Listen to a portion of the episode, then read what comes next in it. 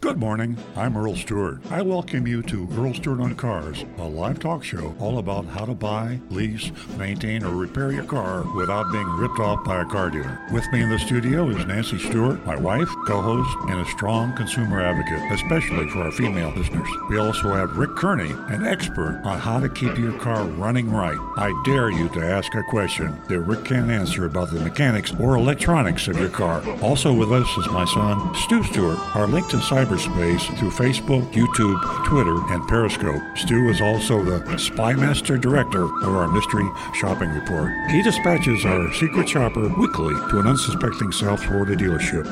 And now, on with the show. Well, good morning, everybody. Here we are, back live. And uh, boy, are we covering a whole bunch of countries. I'll tell you about that in a little while. But uh, Jonathan just found out that we are truly international in our reach. Um, welcome to Earl Stewart on Cars. You heard the recorded introduction. Well, let me make one correction here. Uh, one of the uh, main backbones of this show is Rick Kearney, and Rick is taking a well-deserved vacation.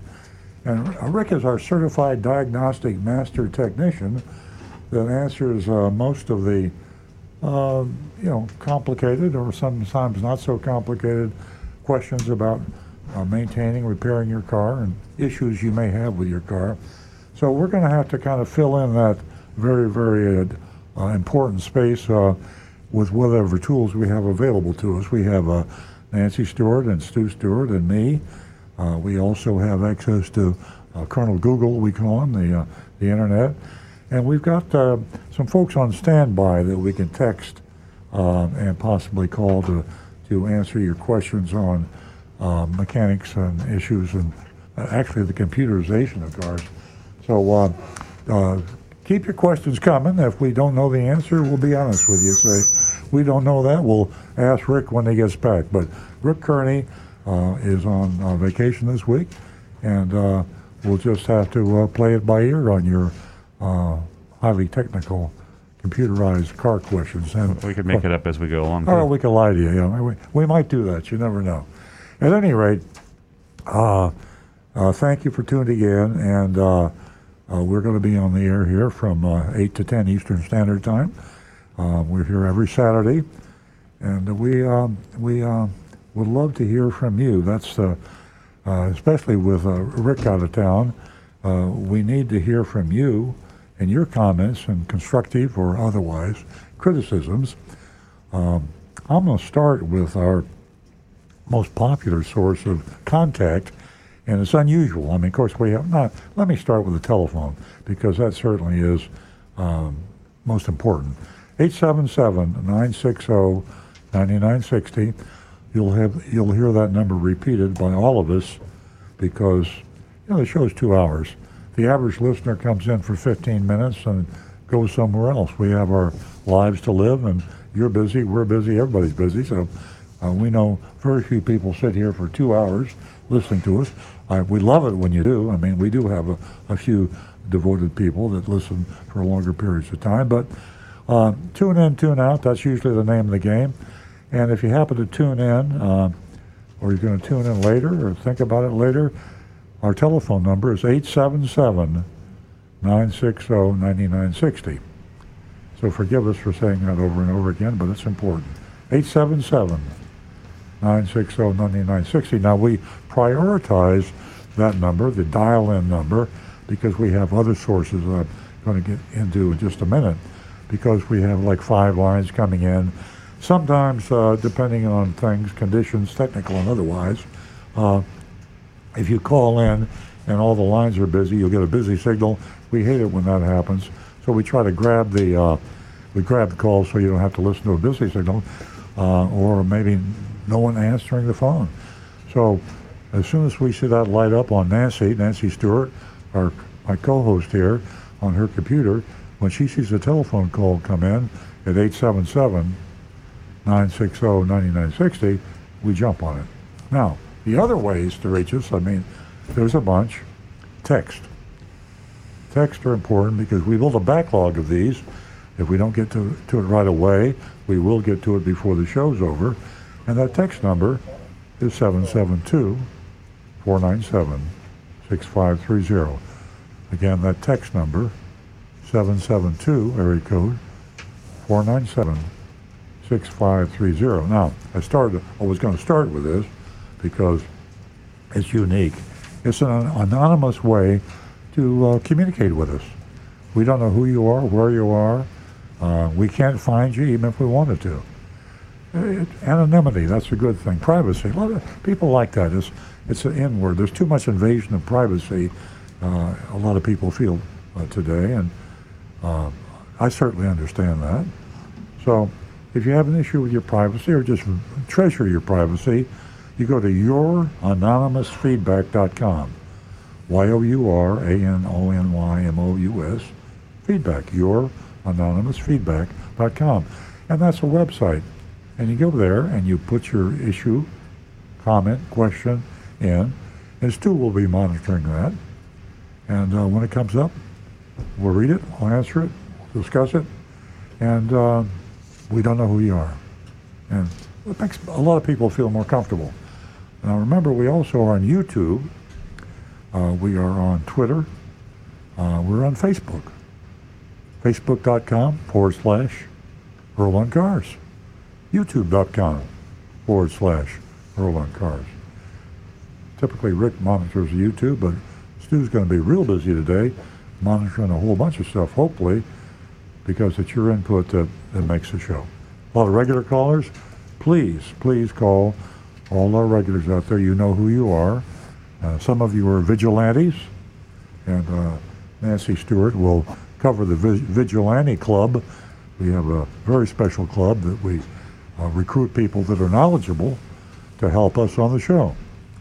And uh, there's a gift that we will provide for you if you are qualified to join the uh, Vigilante Club. Now remember, everything I said on this show, everything Nancy and Stu and usually Rick, it's all on earloncars.com. I mean, we, we have a, a wealth of information on our website, uh, our blog, website, earloncars.com.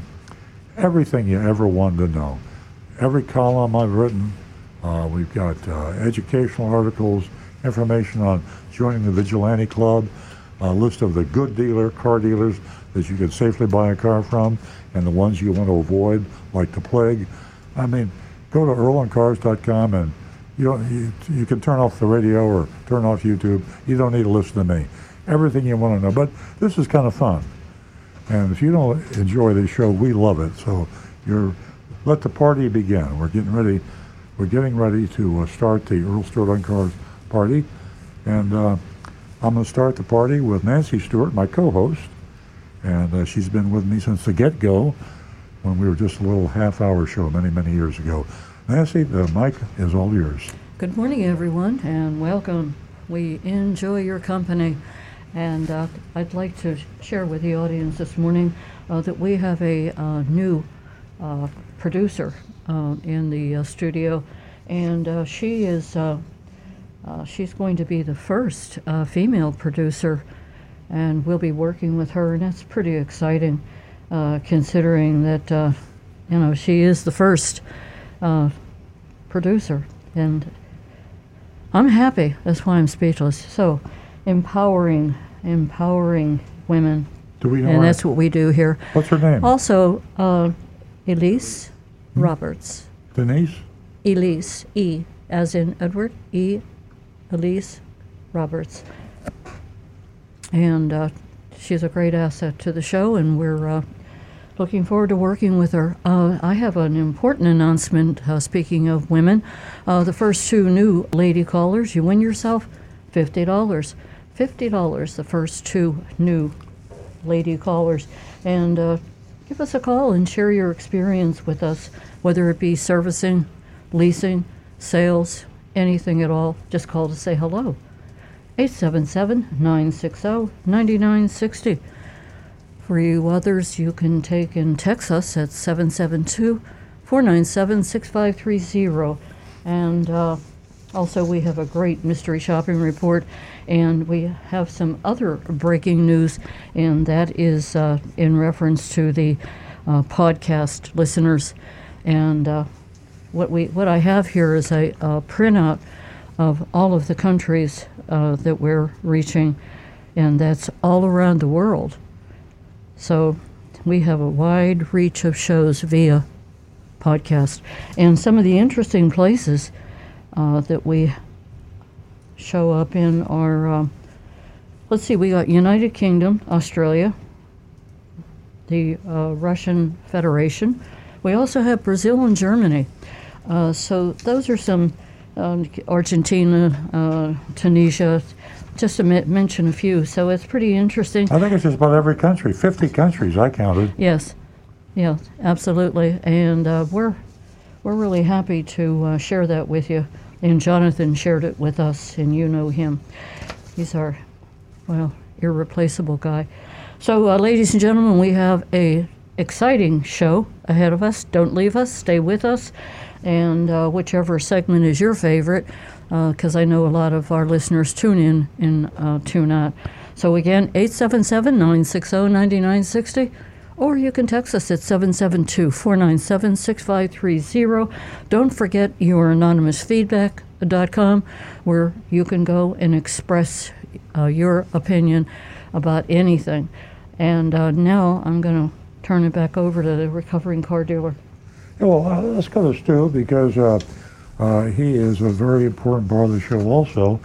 Uh, he's the on, hands-on day-to-day guy. He's active in the industry today, and boy, are we going through some crazy changes. Uh, the way this COVID has impacted the whole world, and especially the automotive world, and uh, a lot of issues that uh, manufacturers and dealers are dealing with, which affect you. And he sees it every day because he is in a real live car dealership, running that car dealership, and uh, talking to everybody, the customers, the employees, and trying to deal with the factory and the manufactured uh, issues. And uh, if you have any questions that uh, are live, real time, you direct them to Stu Stewart. He's also monitoring uh, your input when you come in on the texting and the anonymous feedback, YouTube, and the uh, Facebook. Uh, not to mention that, but he's Commodore of the Mystery Shopping uh, Report, and uh, he chooses the targets and uh, dispatches the secret agent, and that is arguably the most interesting thing on radio. I mean, I got to tell you, it's Mike Wallace in 60 Minutes and then some because we name names. So, Stu, uh, what's going on over there?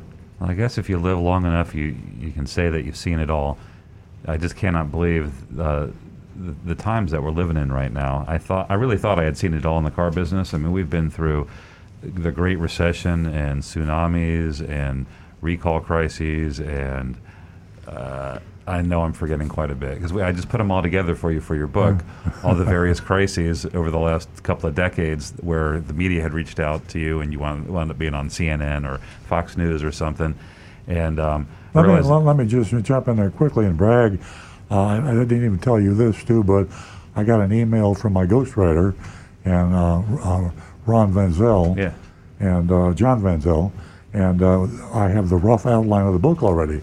Really? And I haven't had a chance to look at it. So, yeah, I'm writing a new book, uh, Redemption of a Recovering Car Dealer. And, uh, and I've uh, reached the point of the first rough outline. We still got months to go on this, but Yeah. I thought it might be years. So, So w- one of the cool things that's going on. Well, first of all, the book. I, you got to send that to me. Do you have that line in your in your I email just got inbox? I just got it. I'll send it to you. Oh, cool! I can't wait to see that.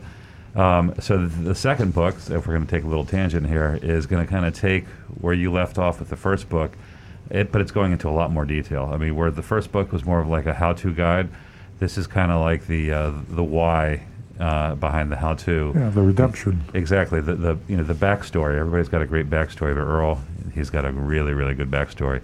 Anyway, so uh, uh, we think it'll be published in 2022 sometime. So, Yeah, uh, but we're not sure. sure on the exact date. For sure. But in that book is going to include a lot of things. In the last, you wrote- the uh, re- Confessions uh, in 2012. So we've had about a decade um, to add of material to add. So Yeah. I know I'm hyping the book a lot, but you know it's, it's not going to profit you. It's going to be for charity. I'm assuming. It's all going to Big Dog Ranch Rescue. That's right. Oof. That was for Rick. Sorry. um, yeah, the stuff that's going on right right now in the car business is kind is blowing my mind. I just I, I just I can't when I'm writing about every mystery shopping report, seeing the same story, watching how it's like actually changed real behaviors on the ground.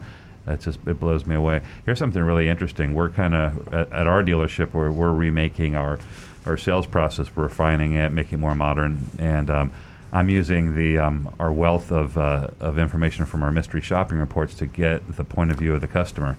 And one of the things that we did was when we did this process, um, instead of writing up a you know a, this corporate process, we wrote it up from the customer's point of view, what they see, um, what they experience when they walk into a dealership, what happens, how long they're waiting.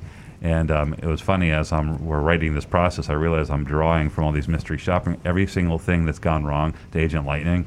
We're st- we're searching to find a way to avoid that at our dealership. So uh, that's uh, so that's what the mystery shopping reports are essentially for. If other car dealers would get out there and pay attention to them, they could study these things. And I promise, if you study these mystery shopping reports and what goes wrong, you'll figure out how to make things right. So we're hoping they're paying attention. I don't know. You know, I, you know, I- again, talk about the mystery shopping reports. Uh, one of the questions my uh, ghostwriter uh, asked me is, uh, we're talking about mystery shopping reports. He says, he says, what was the most unusual, the worst, the best, whatever mystery shopping reports you can rem- remain remember? And I said, I laughed. I said, you know, the funny thing is, I, I say on the show every week, and I think our listeners must think I'm nuts because I usually say this mystery shopping report we did this week is really unusual, and uh, but I mean it, and uh, and this mystery shopping reports too. You'll agree. Uh, I think it blew you away, blew Yeah. me away, blew Nancy away, and uh, and what we're seeing, I think, is change. I mean, that's what we're looking for, and uh, some good, some bad, but.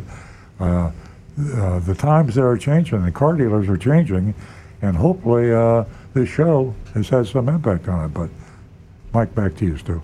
All right. So uh, I'll jump over to the first text of the day, unless we got a. I think there's a signal coming over there. Yeah, we do. We got a live one. We do. Um, we a live definitely one, oh do. boy. And you know what, uh, ladies and gentlemen, uh, to what Stu said uh, just minutes ago, um, it's amazing. Uh, we sit here and we think about these decades, we think about the journey and what we've done, and the proof is in the mystery shopping reports.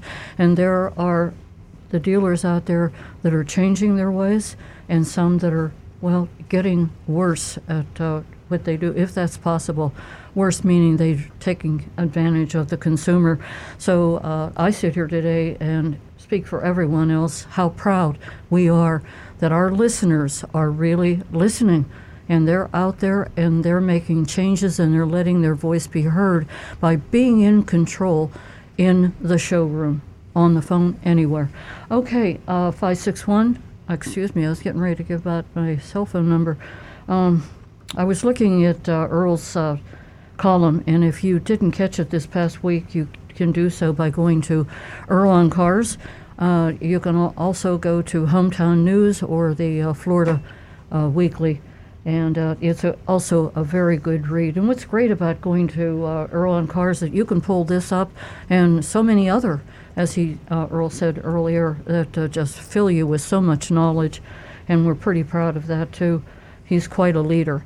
Okay, we're going to go to Claymore and say good morning, Claymore. Uh, good morning. Good morning. Uh, I have a quest- I have a question for Rick. I have a Honda two-door four-cylinder that died in a small flood behind a door uh, behind a store, and the people I told it to tell me I need a new engine. I'm wondering if stuff just shorted out, and what would be the process to check out whether I need a new engine or something less less severe. Let me let me let me jump in for Rick. And I, if you just tuned in, Rick is on vacation this week, so uh, we're going to have to kind of uh, uh, fake it a little bit. Uh, uh, I'm going to give you. I, I'm going to give you.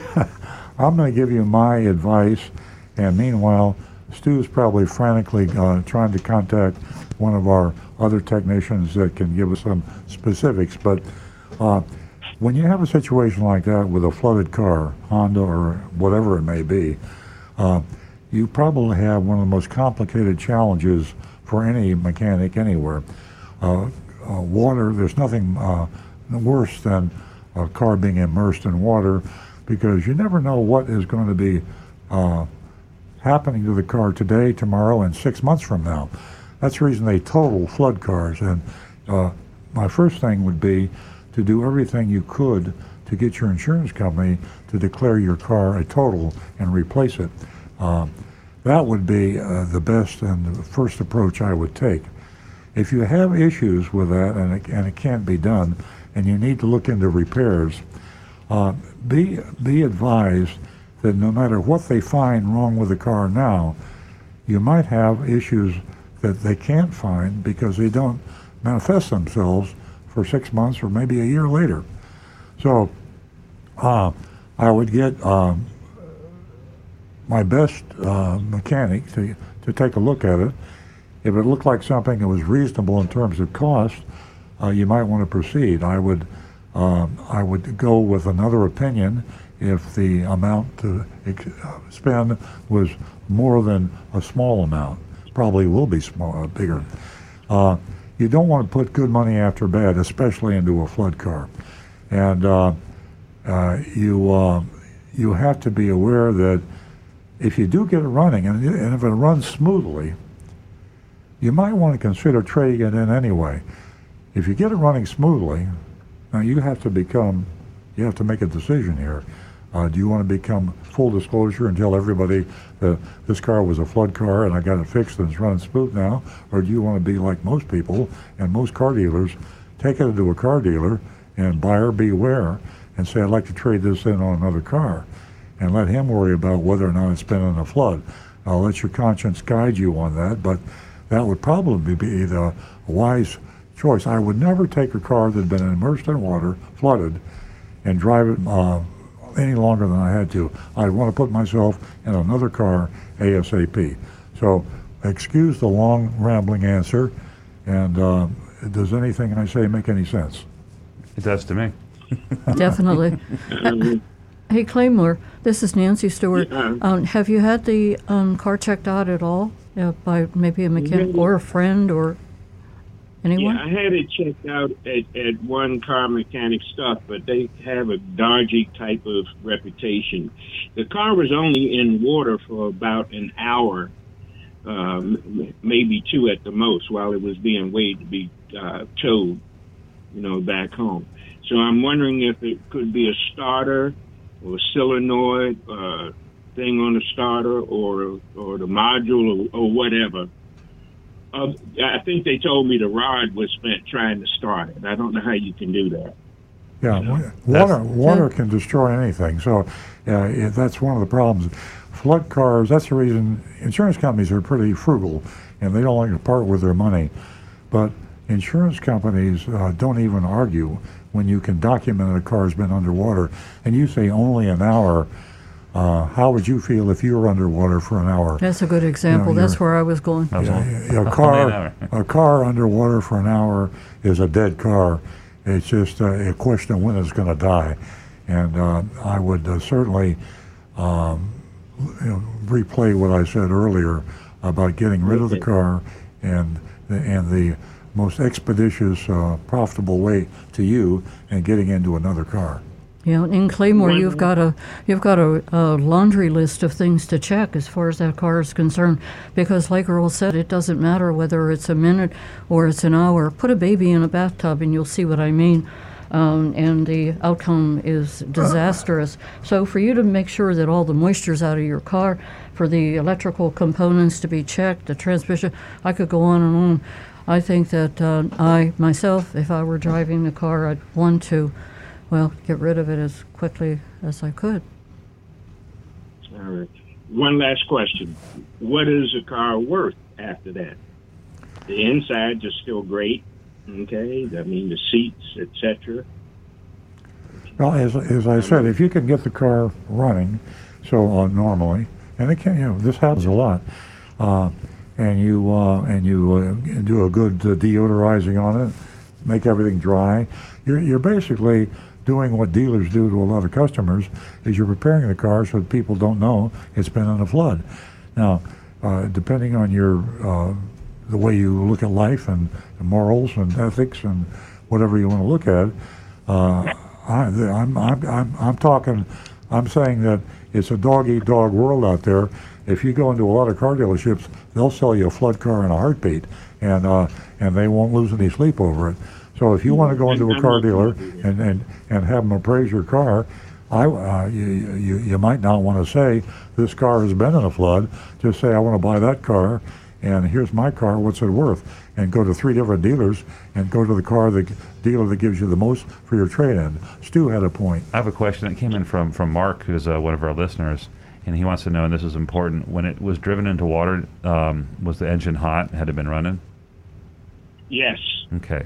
Uh, this is uh, Mark. He's a former. Uh, he's a listener, but he's also a former. Um, uh, wor- uh, works in a bo- body shop and very well mechanically versed. If the engine was hot, he says that he believes there's no doubt you're going to need a new engine. And it's kind of like when you take a, a, hot frying pan and you put it in the water, it can bend when it suddenly cools something, so you can do a lot of damage. so your so your challenge is, can you get it running enough so you can take it in and get a good trade-in allowance on another vehicle? Uh, if you can't, then you're going to have to just say I got a bad car here, and then it's probably going to come out if they look close enough. This is a flood car, and then your car will be worthless. Your first, all your first, well, you didn't mention anything about insurance. Uh, is your car insured, covered by Allstate, State Farm, or anybody? Uh, it was covered, but just for liability. I see. Okay. Well, then, then you're you're going to have to get it running uh, as, as, much as possible. Get it detailed. I'd spend, I'd spend, uh, if I had to spend $150 to get the car detailed. If you once you get it running and you spend uh, some money to get a really good detail inside and out, it'll smell good, it'll look good. Uh, take it to a dealer. They're paying top money for cars today. You catch a dealer asleep, uh, he'll give you too much money for the car. Grab it and run. You might want to sell the car and uh, wait until used car prices come down and then buy another one if you can get by without a car for a while. But uh, you you got a problem. That's not me. Yeah. I, I don't want to explain it when I get to the big table in the sky. Yeah, don't. don't there you go. Don't explain it. Say here. No, no, do, do the right thing. do the right thing. and uh, Claymore, uh, Nancy here again. Um, I'd also check if it were myself uh, under the hood and check for any corrosions or anything. Whenever you're prepping that car uh, for a sale, you know, I dot all the I's and cross the T's because there's things uh, that they look for when you take a car out to get some sort of an idea as to what it's worth. And just like Earl said, uh, you know, really polish her up, take care of it, and be prepared to negotiate because the uh, Honda, uh, what a great competition for us, what a great vehicle. And I'm not sure what your your you know car is, but uh, you're sitting on a uh, gold mine at this time because of the pandemic and microchip shortage and inventory shortage. That used car, that's worth a lot of money, much more than well, you would thank think. Thank you very much. Thank you. That's I will consider. Well, good luck. Thank call you. call us back. Let us know how how it worked out for you. Will you please? Yes, I will. Thanks, Claymore. Thank you. Thanks, Claymore. All right. 877 960 9960. Or you can text us at 772 497 6530. And uh, as I said earlier, uh, www.youranonymousfeedback.com. Take advantage of that. Ladies, I'm waiting. Two female new lady callers, $50. $50 for the first two lady callers. Just call and say hello. Uh, I'm going to send it back to Earl. And I'll send it back to Stu. All right. I'm sending over to Jonathan. Just kidding. Hey, uh, we'll kick off with Let's the send it back. Let's send it to Elise. uh, we're going to kick it off with uh, Anne Marie's text. Anne Marie Uh-huh. says, Good morning. I've noticed car ads from local car dealers popping up on my computer when I'm playing games or surfing the web. Some are from dealers whose sites I've per- perused out of curiosity, but others are not. By the way, I delete cookies after each surfing session to hopefully cut down on the ads that track me. Um, how does a car dealer focus on in on a potential customer by using ads on the web? Thanks. That's a great question and is right in my wheelhouse of expertise.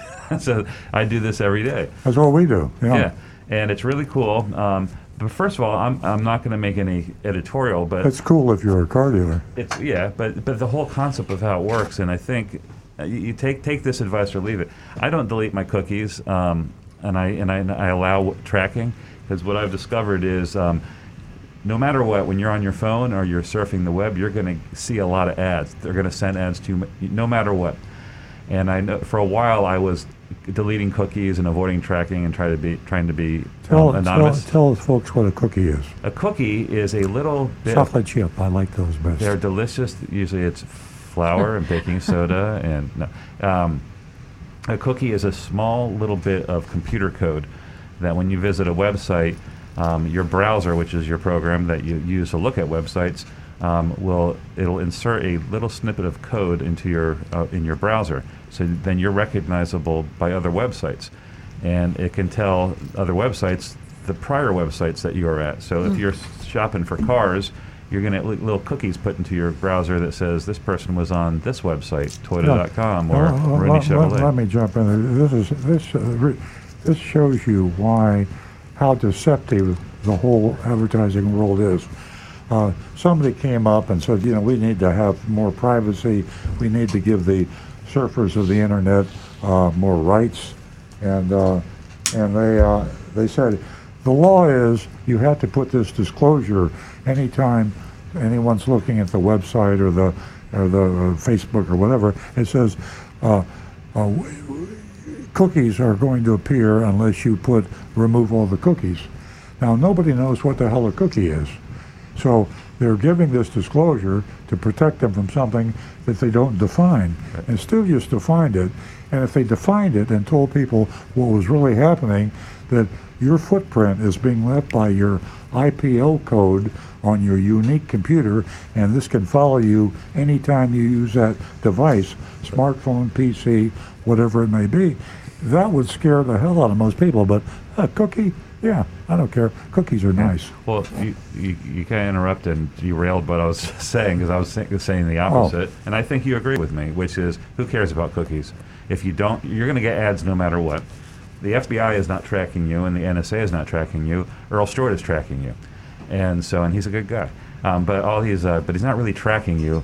All, all that means is if you're, if, if, if you're, if you don't let yourself get tracked, you're going to see a bunch of ads that are completely boring and meaningless to you. If you are tracked, you're going Well- to see ads on things that you're interested in. Well, I interject this, and then we'll get on with the point to the customer.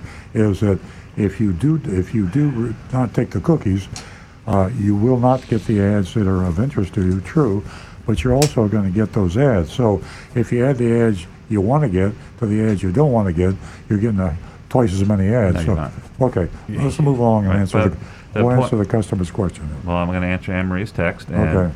And sh- so there's many different ways that you are tracked. It some are, and we've just been we just beat cookies to death. That's just one way. Um, there are there are behavioral targeting, which basically also does use cookies, but it puts together a profile of you of where you are in in your shopping headspace. Are you just researching uh, new cars or new refrigerators, or are you in the process of looking for a deal and contacting retailers? And that that determines the type of ad that you get and where you see it. There's demographic um, advertising. So if you're on certain websites for that are typically browsed by people of your age or ethnicity or socioeconomic status or things you own, where you live.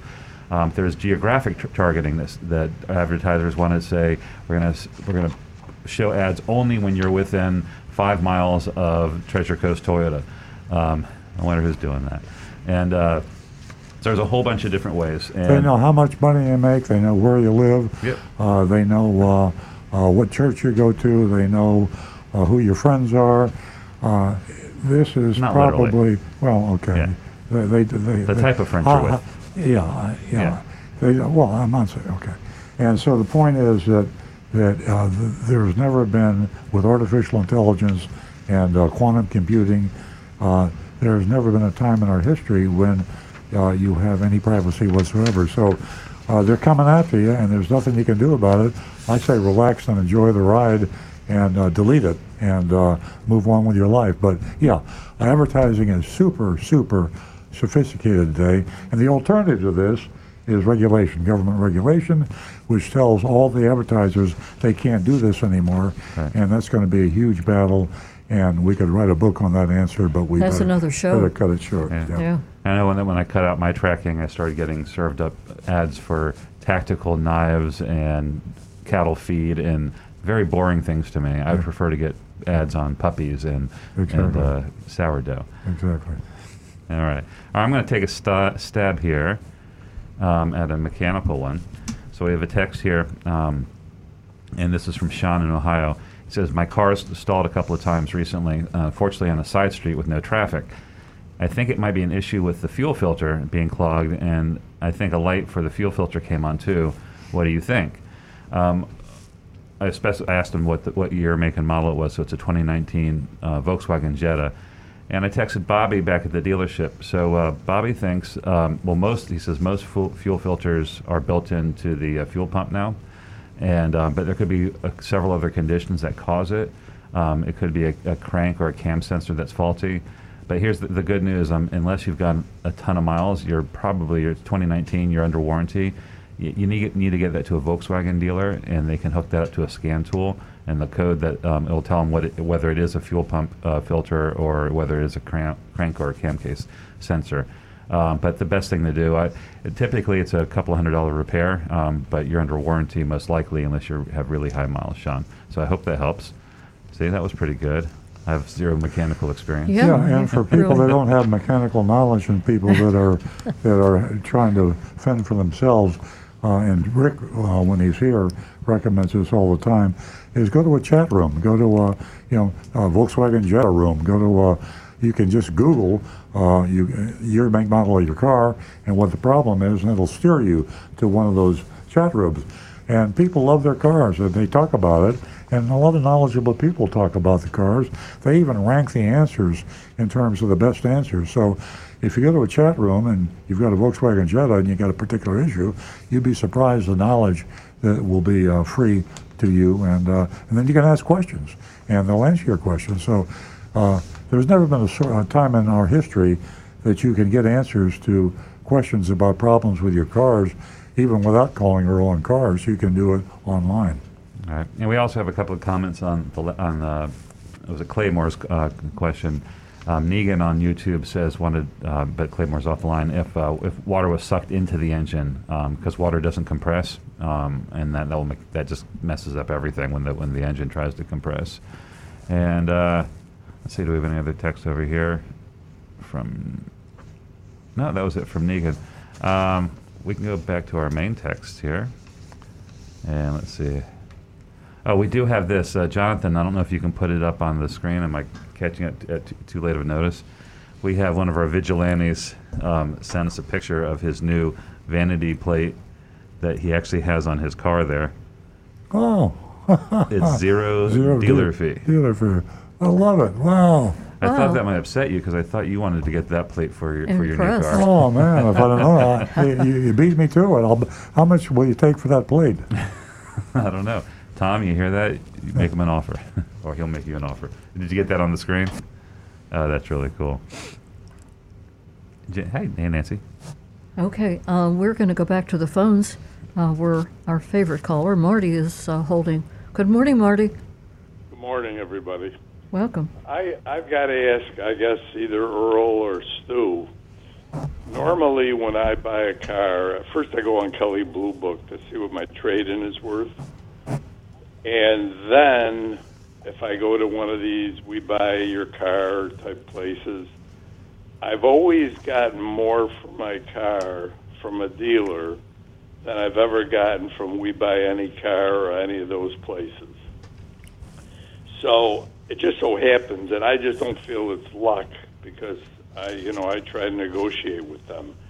But people also don't realize when you go to We Buy Any Car, obviously, if you're not trading in a car, it doesn't make any difference. But you're losing the sales tax if you don't, if you're not doing a trade in. That's correct.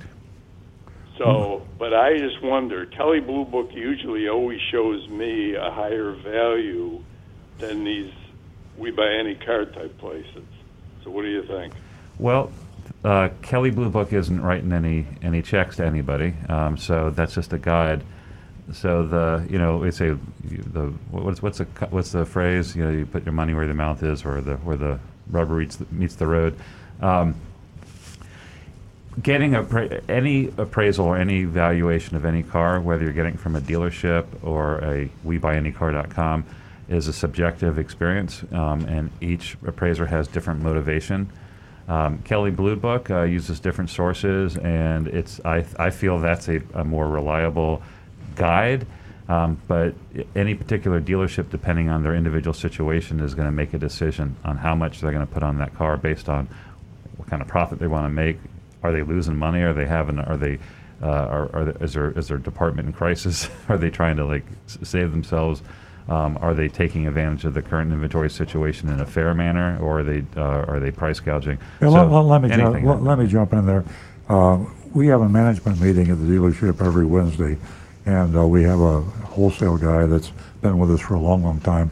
His name's Ted Caboose, probably the most knowledgeable uh, man on the wholesale I've ever known since I've been in the business. He's like a Rick Kearney of wholesale cars.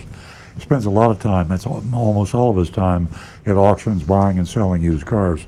And I asked him the very question you just you raised, Marty. I said, uh, "What would you do if you were looking to get the most money for your trade-in, your car?" I said, uh, "Where would? How would you try to sell that car?" I said, "I, uh, you know, I, we do the radio show. I'd like to use your your answer on the radio show." He says, "I go to WeBuyAnyCar.com, or I'd go to Varum, or I'd go to Carvana." He says, "They are buying, they are paying crazy money for cars." So uh, we actually at our dealership will sometimes uh, call Carvana or WeBuyAnyCar.com to be sure uh, we're giving a fair amount uh, of trade-in, and sometimes we'll sell a car to WeBuyAnyCar.com or Carvana if if we could to uh, make a deal or to get more money for the car. So. Uh, these car, these car, uh, like WeBuyAnyCar.com, uh, com, uh, has a huge amount of cash. They went public. If you're in the stock market, you'll know what I'm talking about, an IPO. And they raised billions, literally billions of dollars. And they can make, they can spend money for years and not make a profit. Uh, and they do spend money, like uh, the old term, drunken sailors. So definitely, if you have a used car that you want to trade in or sell, before you go to a dealer, uh, check all the different sources. There never have been more sources like this. I can't even name them or remember them all, but WeBuyAnyCar.com, Varoom, V-A-R-O-O-M dot com. Uh, um, uh, CarMax is is a, been around forever. You get a um, number from CarMax, and uh, Carvana. Carvana, yeah, and there's there's others. Uh, uh, they're coming online all the time because it's such a lucrative business in today's crazy market. So, shop Marty, shop it around. The dealer will not give you that much money. Uh, if you if you do your due diligence and and go to enough third-party sources like Carvana, you will get more money for your car. I promise you. Yeah. Now I'm just posing this Yeah. as just a uh, hypothetical question because Yeah. I'm not getting rid of my car. No. However, in my car buying experience, which obviously is not as vast as yours, uh, I've always gotten more from the dealer than any other source. So Well, maybe yeah, that's I've a just da- been lucky. Marty, that's a dangerous statement to make Yep. because because uh, you're a, you're a negotiator. You're you're you're knowledgeable in the business, and you're a tough guy to to put one over on. But a dealer can offer you anything you want for the car, and and to the to the person that's not as sharp as you, you can go into the dealer, and if you say, listen, I'm I'm going to buy a car from the dealer that gives me the most for my car, I can show you a million for your car. He'll, he'll, he'll give you as much money as you want, and then he'll slap it on to the price of the car you're buying. So, yeah, the dealer, the, the only way you can ke- get a good number from the dealer on your trade-in is to take your trade-in to two or three other dealers and take the new car or whatever car you're buying out of the equation and just say, dealer A, B, C, and D, how much money will you buy my car for? Take it out of the purchase equation, and then when Right. they give you that number, then negotiate a separate price for, for the car you want to buy. But to say blank, I get more money from a dealer than any place else is a dangerous uh, thing to put out there on the air. People Yeah. will take you literally. Yeah, well, I'll just tell you this. In my experience, which is obviously limited, I first I first discussed the discount on the car, Okay, so now, not in today's market where they're not discounting. I'm, I'm not going to buy a car in today's market, hmm. but in the old days, which is a few years ago, I first see what the car, what they're willing to discount it for, and then I talk trade. So I do do what you're saying. Yeah. I don't take, you know, you know, a, number that they're just going to give me and Sure. take it off the MSRP. Yeah. So I I do do it in a few steps Yeah. because I said I I do try to negotiate a good deal. Yeah. Well, you're, you're, you, you, I I don't worry about you. I, I know you're never going to be taken advantage of, but, but it, uh, for the average listener uh, who is not as smooth, uh, you need to. Uh, the dealers are trained to find your hot button, and we they call that the four square system. Uh, that's one of the names for it. And everybody's got a hot button when they go in to buy a car. Some people want the best price on the new car. Some people want the highest trade-in allowance. Some people want the lowest monthly payment. Some people want the lowest down payment. Uh, i- if, uh, you might have a hot button, but once you tell them what that hot button is, you're you're dead meat because that's where they're going. And uh, you need to have all four of those in the, in the equation. You need to get a down payment that's fair, a monthly payment that's fair, a price that you pay that's fair, An interest and a trade-in allowance. So you need to shop and compare competitively all four of the supposed hot buttons because might one might be your hot button, but they're all important. Yeah, yeah.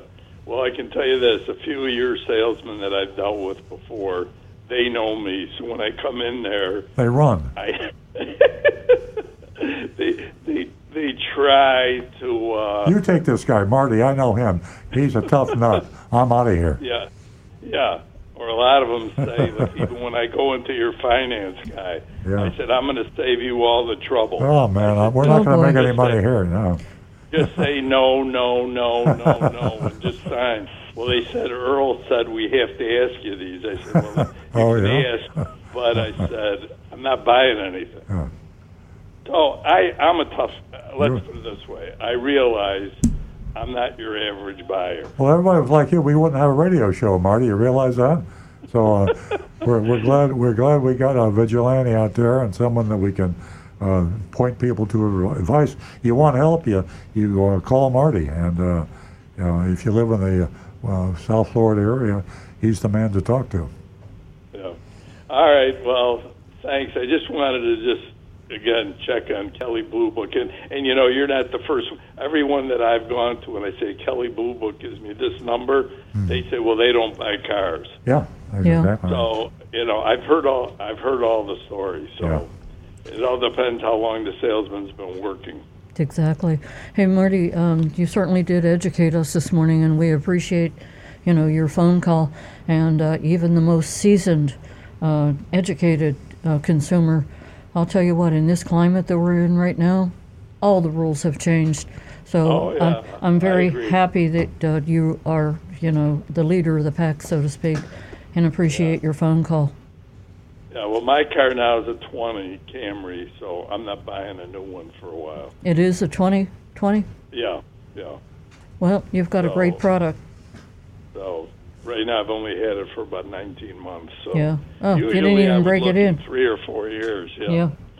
The trouble is now you don't have any car. You don't have that same car unless I would order it probably. Yeah. Bingo. So I'm going to pay more to order it than than it's going to be.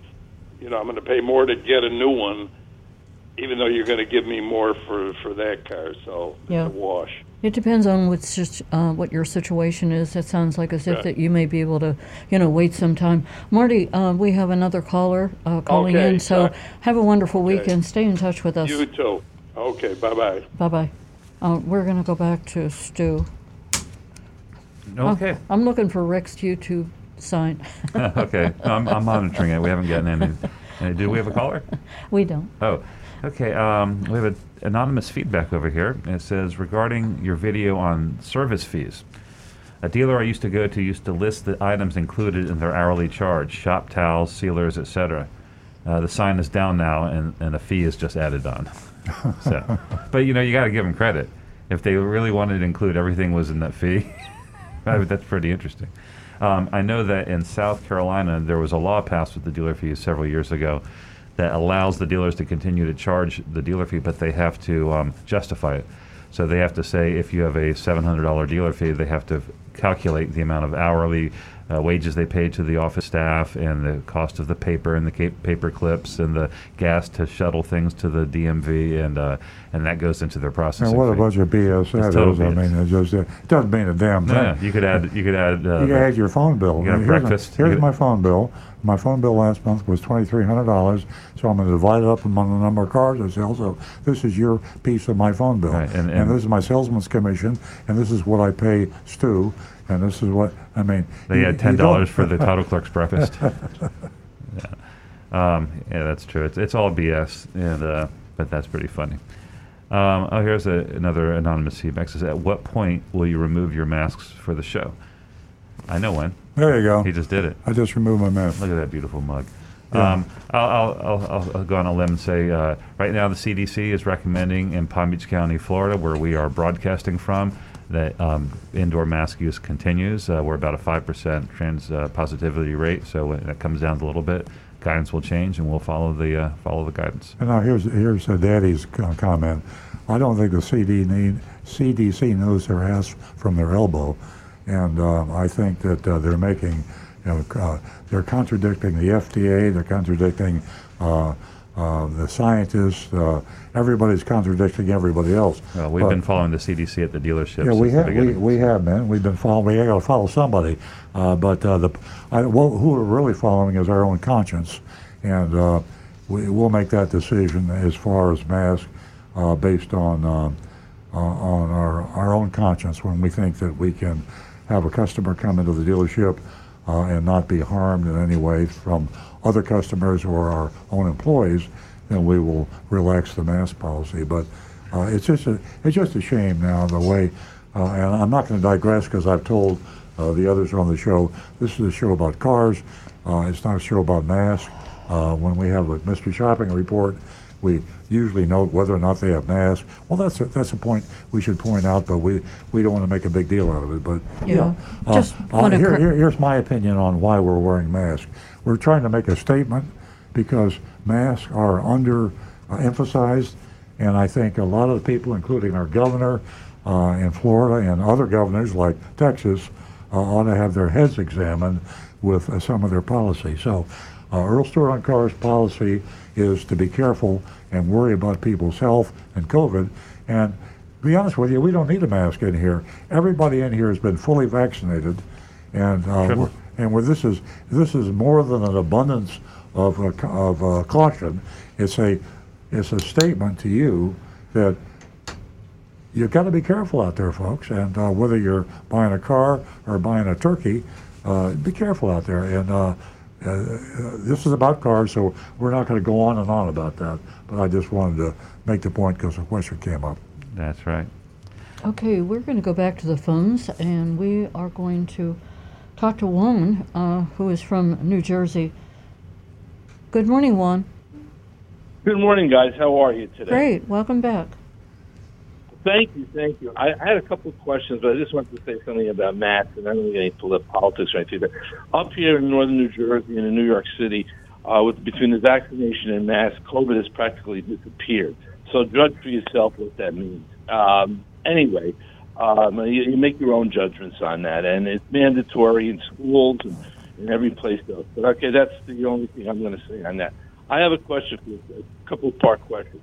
I myself was in a fender bender uh, about a week ago. Not not a lot of damage to my car. It's a, it's a 2010 Ford Taurus that I'm thinking to get rid of. I had collision. Do you think it's worth fixing, or just take the money and put it towards a new car? The the, the, the back fender got damaged. I don't know. I haven't got the settlement yet, so I don't know how much it is. Do you think it's worth fixing, or just take the insurance money and go for a new car? So your que- your question is, should you have it fixed uh, Yeah. before you trade it in? Yeah, should I have it fixed or take the money? I, I would say I haven't got the settlement. I, I would say I'm going to get about fifteen hundred dollars. That's my. You know, somebody told me that's what it's about worth.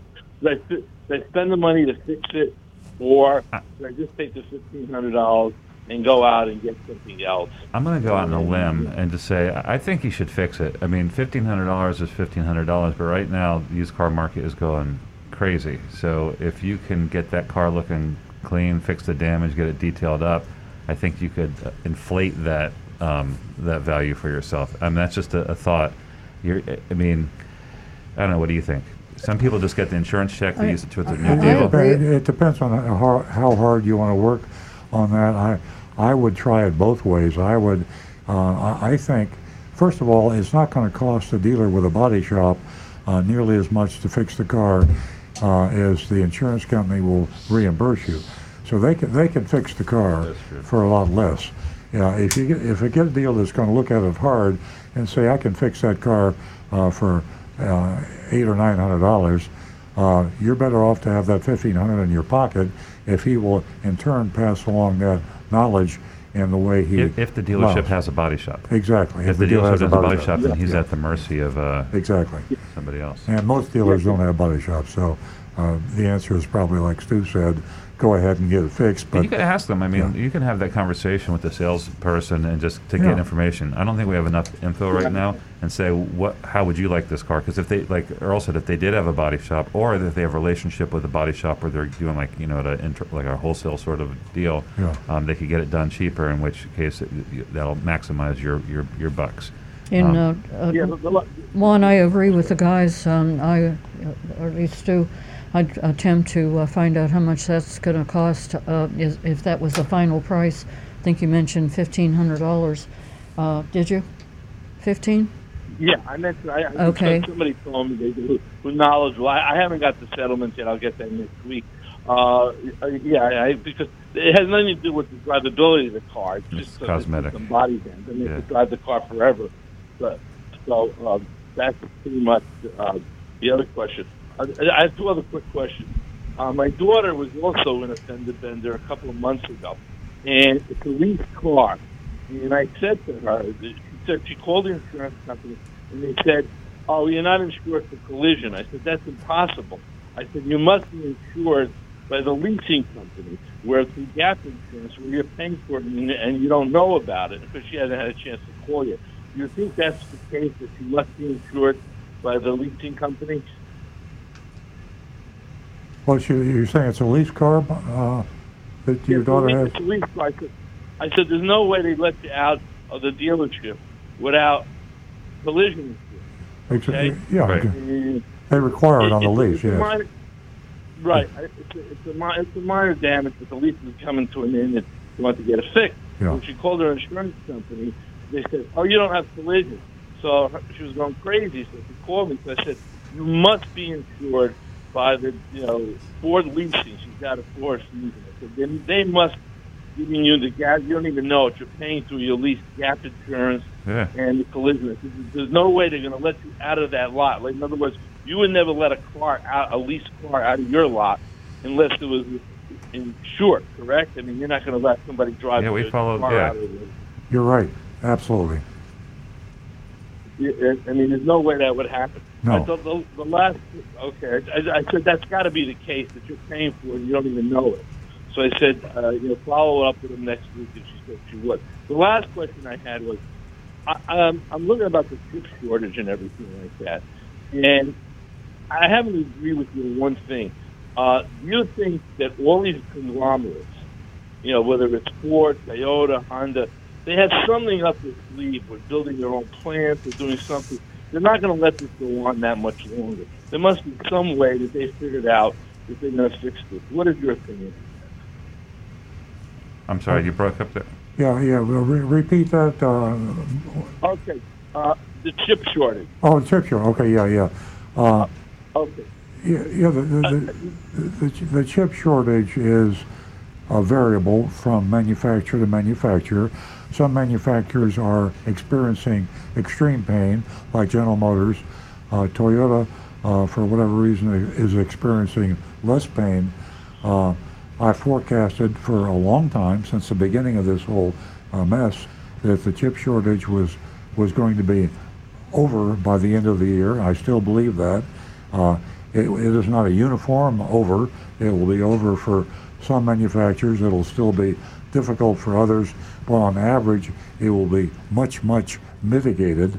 And uh, uh, the people should consider waiting until uh, December, January to buy a car, and uh, the volume and the production will be up. I just have uh, the, the question, is sort of a statement. Don't you think that all these manufacturers, well, whoever it is, General Motors, Toyota, are already sourcing from other places? Then they, a place like General Motors or Toyota, they're not going to sit back and wait. Aren't they like going to build their own factories or, or, or, or preparing for something that they're not going to ever let this happen again, and they'll be online with chips, like you said, in January and February. That they've got this thing covered already. I don't think so. I, I don't think microchips are a.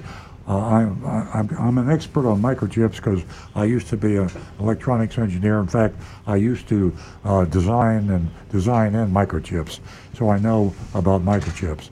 And uh, microchip production is a highly specialized, expensive, uh, difficult uh, thing to do. You just don't say, "I'm going to go to." Uh, give me a billion dollars, I'm going to start a microchip company. You need to have extreme expertise, experience.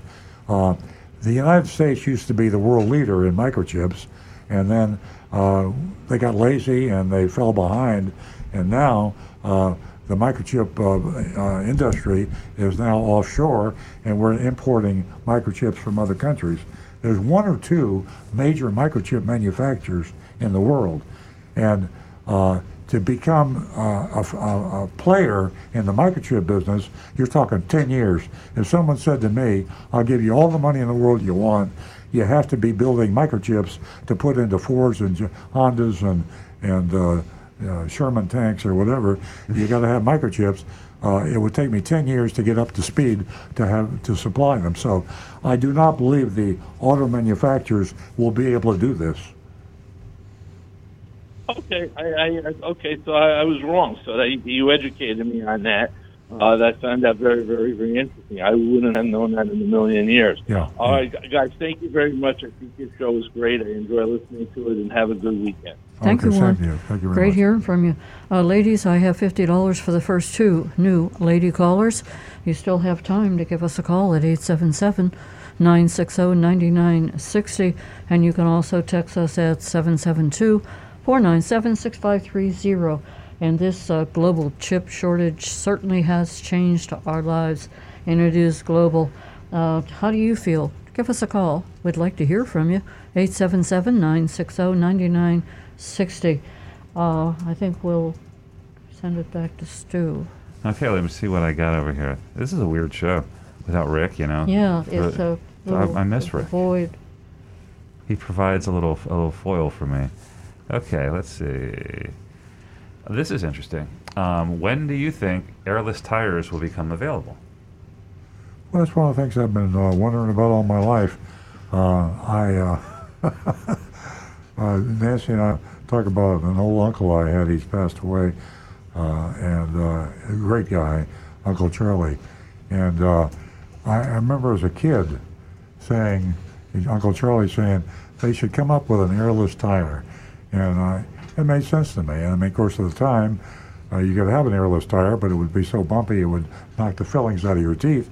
But uh, yeah, I don't know why they don't. I, I think they actually have airless tires. They do. And it's so expensive that uh, it's you know it's not worth the investment. I mean, you're better off to wear a, a bunch of tires out and. Michelin has. Um, I saw a news article. Um, I don't know in the last couple of weeks that in 2023 they were bringing them to the market and they look like honeycombs, uh, and they're they call it they're non-pneumatic tires, so mm. airless tires. And um, I guess the trick was they've been able to make these like rigid, like these um, spongy, springy matrices that kind of compresses, yeah. but to make them feel like a um, like the tires that we're used to is, is a big challenge. So well, how the dealer's going to sell you nitrogen if you got a well, they'll blow nitrogen on the tires. Where there's a will, there's they'll a blow way. It through the tire. Yeah. Um, it's kind of strange. I was looking at the Michelin one in the article, and it looks weird, and to me, it doesn't look good. It looks like incomplete.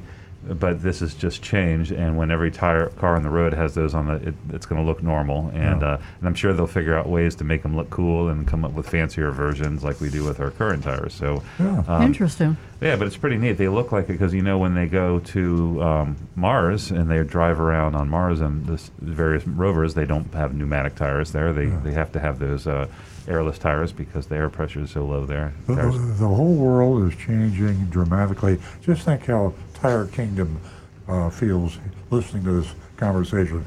Think of all the people that are manufacturing, you know, Michelin, Goodyear, Firestone. Uh, think of all the uh, tire companies that, uh, you know, we sell tires, car dealers sell tires, everybody sells tires. And pretty soon you're not going to be selling any more tires.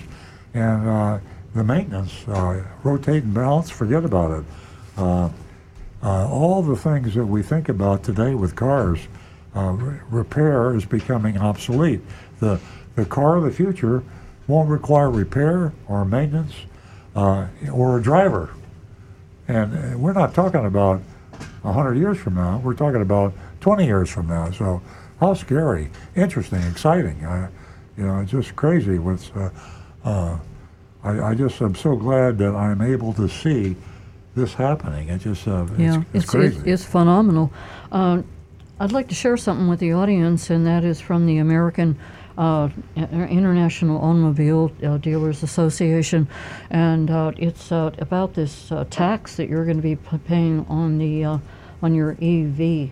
And here it is, supporting a $4,500 tax credit for only EVs built at unionized plants. Unionized plants, interesting, and that are built in America. $4,500. How do you feel about that? 877 960 9960, or you can text us at 772 497 6530. We're going to go back to the phones. Let me, Uh, Jack, can I, Jack? Oh, we got a phone call because I want to talk about that, and then we'll uh, do the phone call first. Okay, ladies and gentlemen, you can stay tuned for that. We're going to go to Doug, who's a regular caller. Uh, he's calling us from Boca. Good morning. Good morning, Doug. Hey, Doug. Welcome.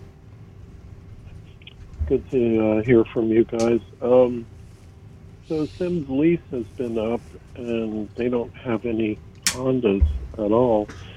And we went there the other day, and they wanted to buy her car. They said, "Oh, we'll give you good money for your car," and then she said, "Well, you don't have any car for me, so why would I do that?" So we extended our lease for, for another three, four months, hoping that they'll have some stock because they went from 600 cars in the lot to only 32. Hmm. Well, that's great. Uh, how how many months do they extend the lease, Doug? Three more months. Oh, that's great. Yeah, that, I'm glad you mentioned that because all the listeners out there, a lot of people panic, uh, and good reason to panic when your lease is coming up because it starts the uh, games. Let the games begin. You'll be getting phone calls typically from the dealer uh, six months before your lease is up. Everybody wants that car. It's like a uh, like a bunch of a pack of dogs around a big juicy steak. People want those cars, and the dealers are bidding up uh, used cars because they're so uh, a low supply, high demand. They can make a ton of money on that, so they want to buy your lease car. Uh, and of course, they always want to sell you another car or lease you another car. So, it's, you feel like a uh, you feel like a uh, you know, as I said before, you got a, some uh, fresh meat in your pocket, and the dogs are following you around. But you did the smart thing. Uh, extend the lease as long as you can because in three months uh, you'll be able to buy uh, or lease a car for thousands of dollars less than it would be if you leased it today. You you get a great deal on a lease in three months compared to what it is today.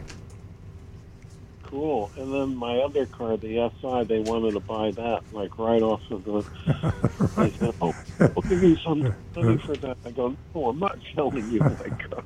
No, it, it's you know it's so cool to be uh, wanted so badly. I mean, not you, but your car, and uh, you can't go into a car dealership, at least one that has you know, any intelligent people working there, that if they don't try to buy your car.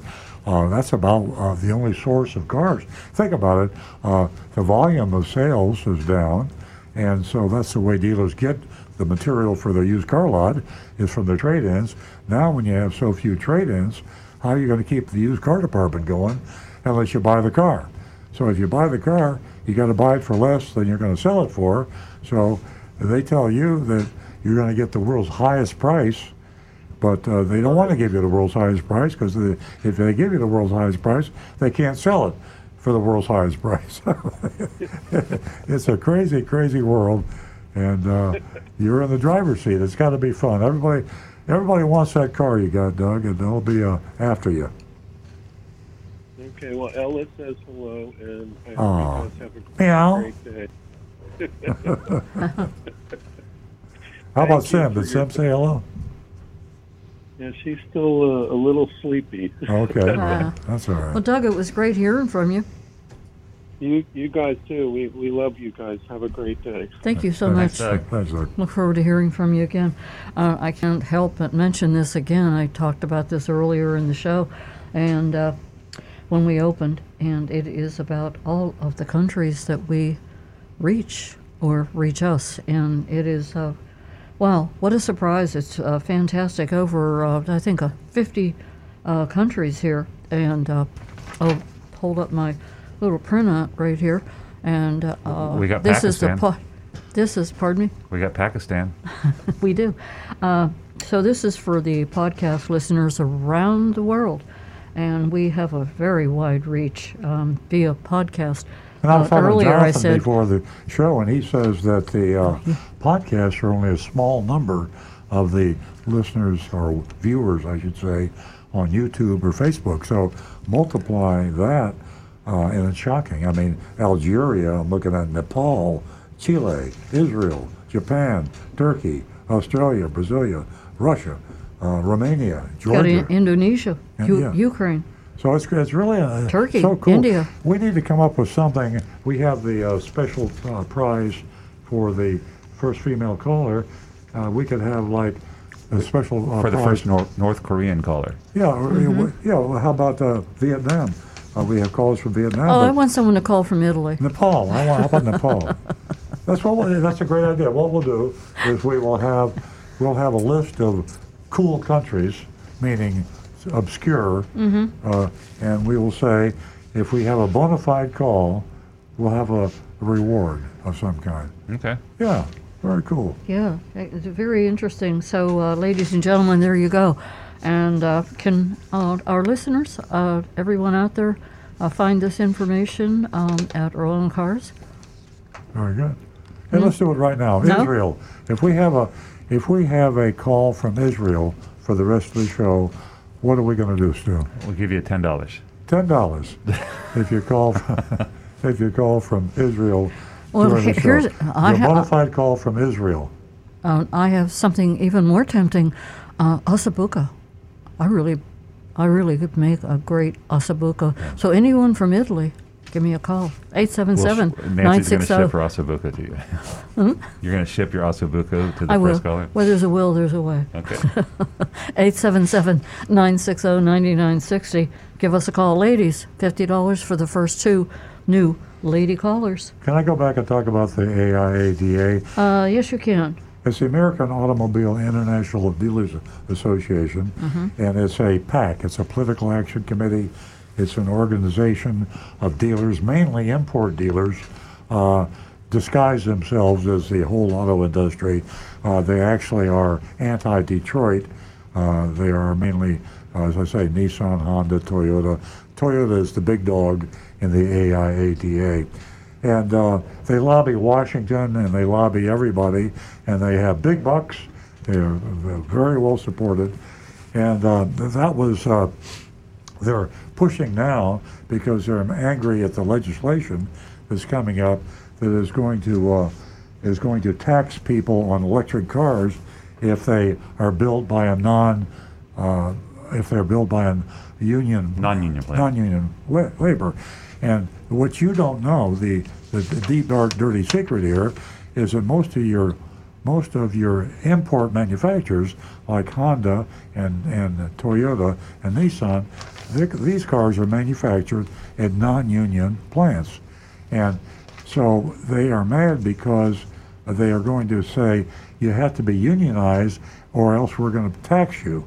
And they're pretending to represent the whole auto industry and they're pretending to represent the whole United States and saying it's a fair thing. Now, I'm not going to take a position. I happen to have a position on that, but I'm not going to tell you what it is.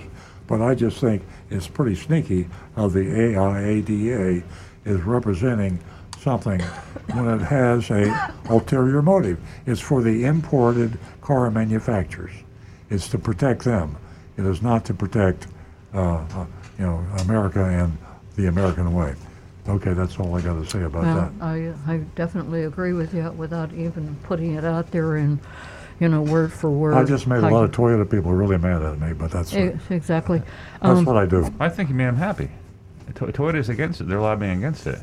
So to- Toyota thinks that it is unfair Right. that they, They're only giving the credit to uh, cars built at unionized plants.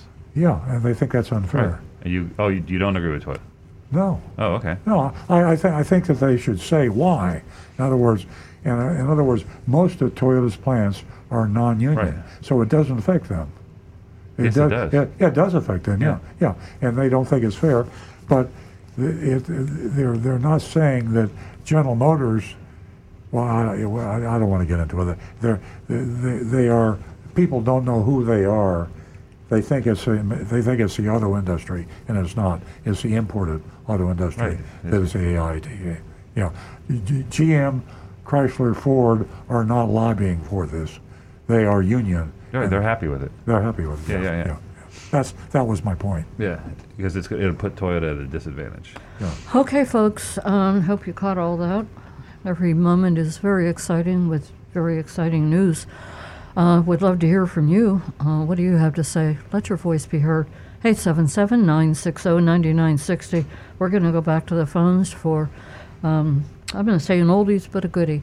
And uh, that's uh, Roadrunner Steve. He's calling us from Palm Beach. Good morning. Good morning, Steve. It's Good nice to hear morning, from you. everybody. How we doing? I was beep. on vacation. Oh, no. We missed you. We were wondering. Yeah, I was on the west coast of Florida. Uh huh. The uh, me and my friend, he wanted to look at the uh, the new Nissan Frontier to check it out.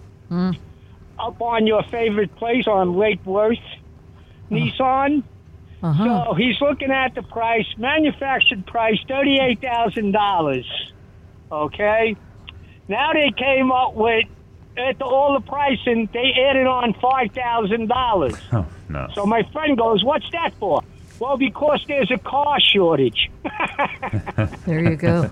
How do they do that? He said, okay, sure, I'll give you five grand. I feel bad for you. What, what, what kind of? If you go to the store and there's only one loaf of bread on the shelf, that's two dollars. I'm going to pay twelve dollars. It depends There on you how go. hungry you are.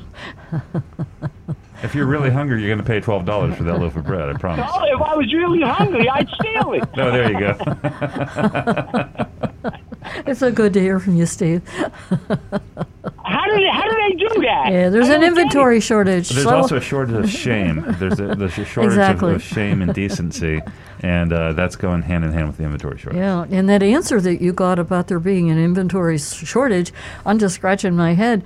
Um, he really put that out there. He didn't make any excuses uh, for this uh, outrageous increase in the uh, vehicle.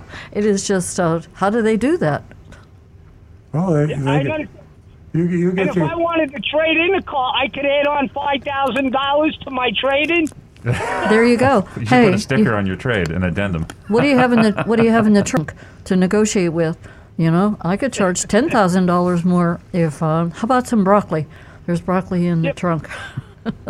Uh, no broccoli, I'm- too I'm- gassy. I'm just trying to be as ridiculous as they are. Yeah, I know that, but that means you could put any price. You could add on any price. There any you go. Price. Yeah, that's true. But it's up to you to say no and walk away.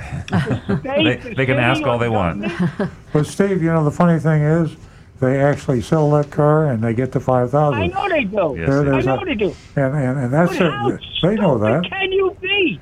Yeah. Well, I mean, if you're financing the car and you're going to finance an extra five thousand dollars. yeah. Yeah, supply eh, and demand. Every day I get emails from Nigeria and strange places saying that my rich uncle died, and if I'll send him uh, $200,000 in good faith, I get uh, $200 million. And I say to myself, how can anyone be that stupid to fall for it? And the fact of the matter is, when you send out 20 million emails, you're going to have one moron, uh, you know, some poor soul that's going to send them the money. And uh, it happens, and you read about it in the newspaper. I'm going to make a confession, uh, Roadrunner Steve. Years ago, years ago, I, I fell victim to something like that, and it was when I bought a BlackBerry. This is in the years before iPhone, so this is this puts it a while back. And I was all excited. I saw these an ad for all the rebates for this new BlackBerry Pearl. I went into the Verizon store with my brother, thinking I was going I was to pay around 199 dollars for this thing. And of course, I didn't I didn't qualify for all the stuff. I went in there. I actually had my credit card in my hand. I was so excited to get this thing. And he goes, "Okay, great." And I'm handing the card. He goes, "That's going to be 821 dollars." and I looked at my brother Josh, and I continued to hand him my card because I was so caught up in the excitement and the ether that at that moment I just wanted that phone and I didn't care and I paid all the money for it and the guy probably high fived his buddy as soon as we walked out. Um, but it can happen when it's an emotional experience and you get excited. You you you you, you, you don't see things clearly.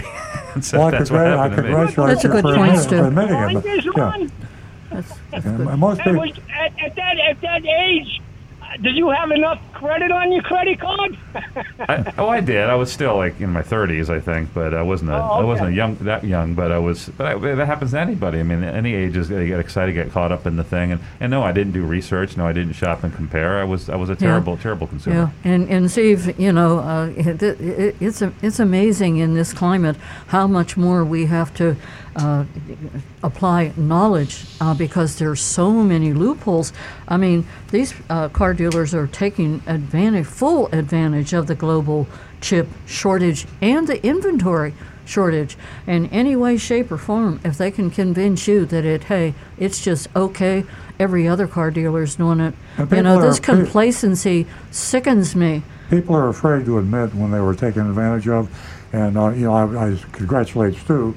Very few people will say, uh, I was a sucker. I mean, I, I can't tell you the number of times I've done something stupid. And people don't, most people don't want to talk about it. Yeah. And that's the reason dealers get away with it is that, you know, what happens when you go into a car dealership, uh, you tell all your friends, I just bought a new car from Napleton uh, Nissan, or I just bought a new car from wherever. And uh, they say, Did you get a good deal? Oh, did I get a good deal? I mean, you wouldn't believe the price. I got a really good price. You don't go, even when you find out you got suckered in and you got taken advantage of, you don't want to tell your friends that you they made a sucker out of you. So that's how these things continue on and on. We love to talk about it, and I appreciate your call on the show because you Yeah, exposed definitely. something that's going on a lot of people won't talk about. Yeah. So how do they do that, Steve? It's like a fish story. How big was the fish that got away? Right? Your Yeah. arms are going to go to a full extension. Exactly. Okay. and what do you got? A new phone system? It takes a while to get through. It's not a whole lot of lines, so yeah. If it's if one a couple of people are calling, then it gets backed up, and uh, Yeah, we're we're Oh, lobbying. okay. We're lobbying to get that improved. yeah. It's it's okay. it's going to Hey, happen. By the way, you you had a blueberry. I'm still on my flip phone that I'm talking to you right now. A blueberry. Look at. I love or that. blackberry, whatever they were. Uh, I'm getting All made right, fun of. everybody stay safe and well. Thanks, Roadrunner Steve. Thank I'm, I'm getting made fun of online. People are commenting Yeah. on the BlackBerry Pearl now. Thank you, Yeah. Steve. Yeah, Stu had. All right, Uh, have a good day. Stu Bye-bye. has a. You're welcome. Did you have black tooth on your blueberry? I did. I had black tooth in my blueberry. Uh, and, and you know, you know, to mention uh, pricing and negotiating, it doesn't matter who you are. I can look back um, just a short time. That was just day before yesterday. You looked me straight in the eye and you said, "Hey, listen, I'll give you a thousand dollars for those sandals." You were in a situation. You were in a moment. So, thousand dollars wasn't so bad. No. Depends on how inconvenient, uh, you know, you get into a situation. Yeah. Anyway, I digress. Hey, 777 960 9960, or you can text us at 772 497 6530. Don't forget your anonymous feedback.com. Uh, we're going to go back to the phones uh, where we have uh, Frank, who has uh, given us a call many times. Good morning, Frank. Good morning to you all. It's always a pleasure waking up on a Saturday morning and hearing your discussions and questions and answers. And very very enjoyable. Anyway, here's um here's a question for you. If you buy a car on a state and you can bring it back, I mean, you do the sales tax here in Florida, or do you have to do it on a state and then No, you, Florida? you, you pay the sales tax um, where you're registering the vehicle. okay. Because it, it, one, we don't seem to see any cars down here. But um, and then here's the second part of that question. Now that we're looking to buy one, is the Nissans having a problem? I mean, are they are they going to be around or? That's a that's a good question. I mean, yeah, Nissan's going to be around for a while. I mean, um, down the road, um, when, when we talk about the future of the big uh, car manufacturers and whether or not um, everybody's going to be around, um, no, not everybody was going to be around in the future. But we're talking 10, 15, 20 years down the road. I don't think Nissan's going anywhere. They're Well, I, you know, I, but Frankie hit on a on a very weak company. Nissan is. Uh, In the uh, United they're, States. They're they're a, a dead automotive manufacturer walking. Uh, they have nothing going for them. They don't have management. They don't have technology. Uh, they- they're really, really. Uh, they don't have a dealer network. Uh, if there's ever been a, a history, they, you know, their uh, CEO uh, broke uh, broke out of jail and is in exile in uh, Libya or someplace. Uh, it's just a it's just a joke of a company, and uh, uh, when the car companies start to fold, they will be one of the first. But as Stu said, uh, they're not going out of business. They got they got a lot of cash. They were they've been around a long time, and they and to my knowledge, they don't have as much cash as when Carlos Ghosn got uh, caught with his hand to the till, but. Uh, they got a lot of cash, and they'll be around for at least another 10 or 15 years. Yeah, but no, the reason I brought that up, we just came back from Connecticut. Um, my girlfriend's from there, and so we go back when we're often. Uh, you know, you drive by the Toyota dealership with their three cars in the lot. You go by a Chevy or Ford, they may have ten cars. You go by the Nissan dealer, 500 cars sitting in that lot in Middletown, Connecticut. I go, 500? That's a bad sign. I know so cars. That's I didn't have time to go in and see how much the markups were, but I couldn't believe their inventory. Row after row after row. It was like a container ship that dropped them off. Wow. I haven't seen anything like that. in a long I'd love. I'd love, I'd love to get a picture next time you're in that area. Uh, that would really be interesting. I, uh, Automotive News would like to get that picture. I mean, there, there, there's a dealer with problems. you know, yeah. I mean, I, I was shocked. But um, the, the good news is one of Anne Marie's cousins does H&R Block tax work, and so she says I I know that one guy that has this particular dealership, and I can still get a car if you want one. Um, because they're just not there. I said, well, maybe we'll buy a car and drive it back, and um, I'll figure out the, the tax when we get here. yeah. But, um, yeah. oh, one other thing about your Toyotas, the Land Cruiser, I, the one I kind of remember from when growing up, was Yeah. just all over the world, driving around Discontinued. white with the red, red. I'm sorry. Yeah, they dropped it. Yeah, that's what I thought. I, I couldn't believe it. I said, my goodness, I, it was like a, you know, in your imprinting your a- mind, seeing them in the Yeah, it's such a legacy vehicle. They're they're you're going to keep making the Lexus LX, the big giant uh, SUV that's kind of like a Land Cruiser, but yeah, the Land Cruiser is going away. I don't understand Toyota. I mean, I understand the, the demand for SUVs. That's all anybody wants to buy, but Toyota right now has so many SUVs. we got another one. There's more coming. Uh, even you know they dropped the Avalon and they're going to replace it with the Crown, but not the Japanese Crown. It's going to Yeah, be an SUV I, I think Crown. they should have kept the name. They should have kept Land Cruiser, turned it into a electric, all electric vehicle, may, maybe even an all electric truck or something. But uh, I, I think they're making a big mistake. But Toyota really calls me for those decisions. Yeah, they do. Well, they, they might bring it back. They brought the Venza back, so who knows? Yeah. Well, one, one last thing with electric cars. Now that the gas is going stupid, it seems like they're really trying to push it towards electric. I, I heard something though about Tesla. Can actually monitor when you go in your car in the cloud one and put on all three motors and go crazy. Is that so- is that just um, rumors or is that something they can actually find when you do that? stuff? I'm having a hard, Frank. I have a hard time hearing that last sentence. Could you repeat that? Yeah, I heard some some rumors that Tesla can actually monitor when your dad or mom is driving Oh, yeah. that car. Yeah, that's not a Three rumor. motors and, and No, we've confirmed that. Yeah. Uh, Stu can tell you about that. Fact, they called you up when you passed. Yeah. oh no, I'll tell you about it because uh, we have another question on uh, from uh, from Donovan online asking about it. So there is a um, full self-driving upgrade that is coming to the Teslas, um, where it actually drives on city streets and all that. But uh, be, to qualify for that, you have to prove that you're a safe driver. So you agree to allow Tesla um, uh, using their sensors uh, to, to monitor how you're driving.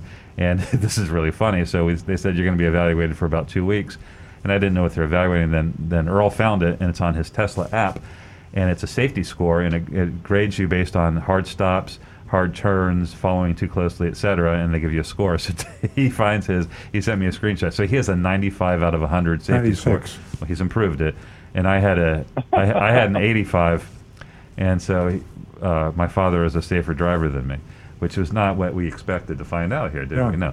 Yeah, And uh, see all the slings and arrows Right. and, and nasty comments about my driving. I will say I drive a lot more than, than my father does. Though. Well, it Uh, doesn't make any difference. uh, I so mean, you know, more time to screw up. Um, anyway, so um, I've improved it. By the way, I'm an 89. it's an average. You said. I'm an I'm an I'm an 89 right now, and then I found out. and I don't know if you know this. You might not even get in because what they're doing is first they're giving it to people who got who got hundreds, and they're and they're limiting the amount of people. So they're adding people to the program. Anyway, I'm, I'm getting off topic, but yes, it's true, Frank. They they do monitor your your safety, and I didn't know this, and I'm going to tie this in with Donovan's comment from Facebook.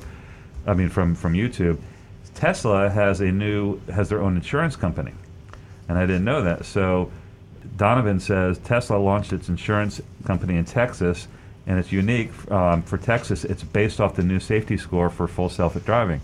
So Tesla is getting into the car insurance um, industry using their own cars to determine your safety to base your rates. So pretty interesting stuff. Very interesting. Wow. Wow. Thank you, guys. Well, you all, as always, have a great weekend, and I, I appreciate you guys being there. We'll talk to you another time. All right, Frank, All be good. Thank you so much. Um, 877-960-9960.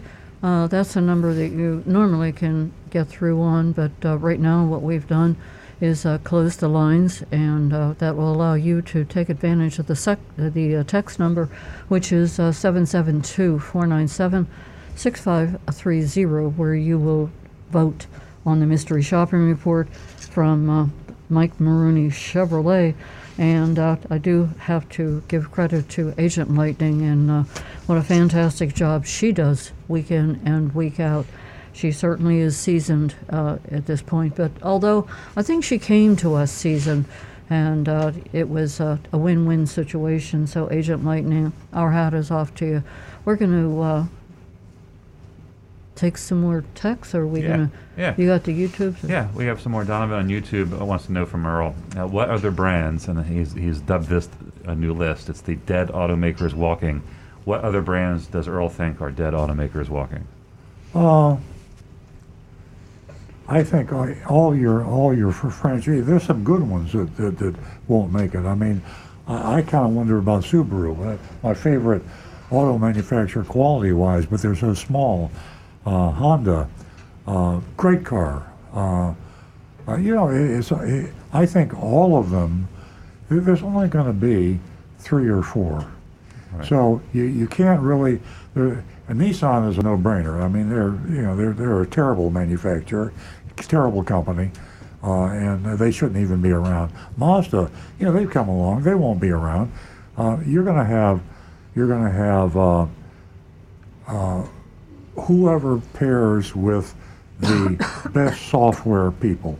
So uh, you know uh, you have uh, uh, Volkswagen, uh, you have Toyota, you have. Uh, I hope Toyota pairs up with Apple. you have Tesla. I mean, let's face it, Tesla is uh, the. You talk about the dark horse, the one that everybody laughed at, uh, including me.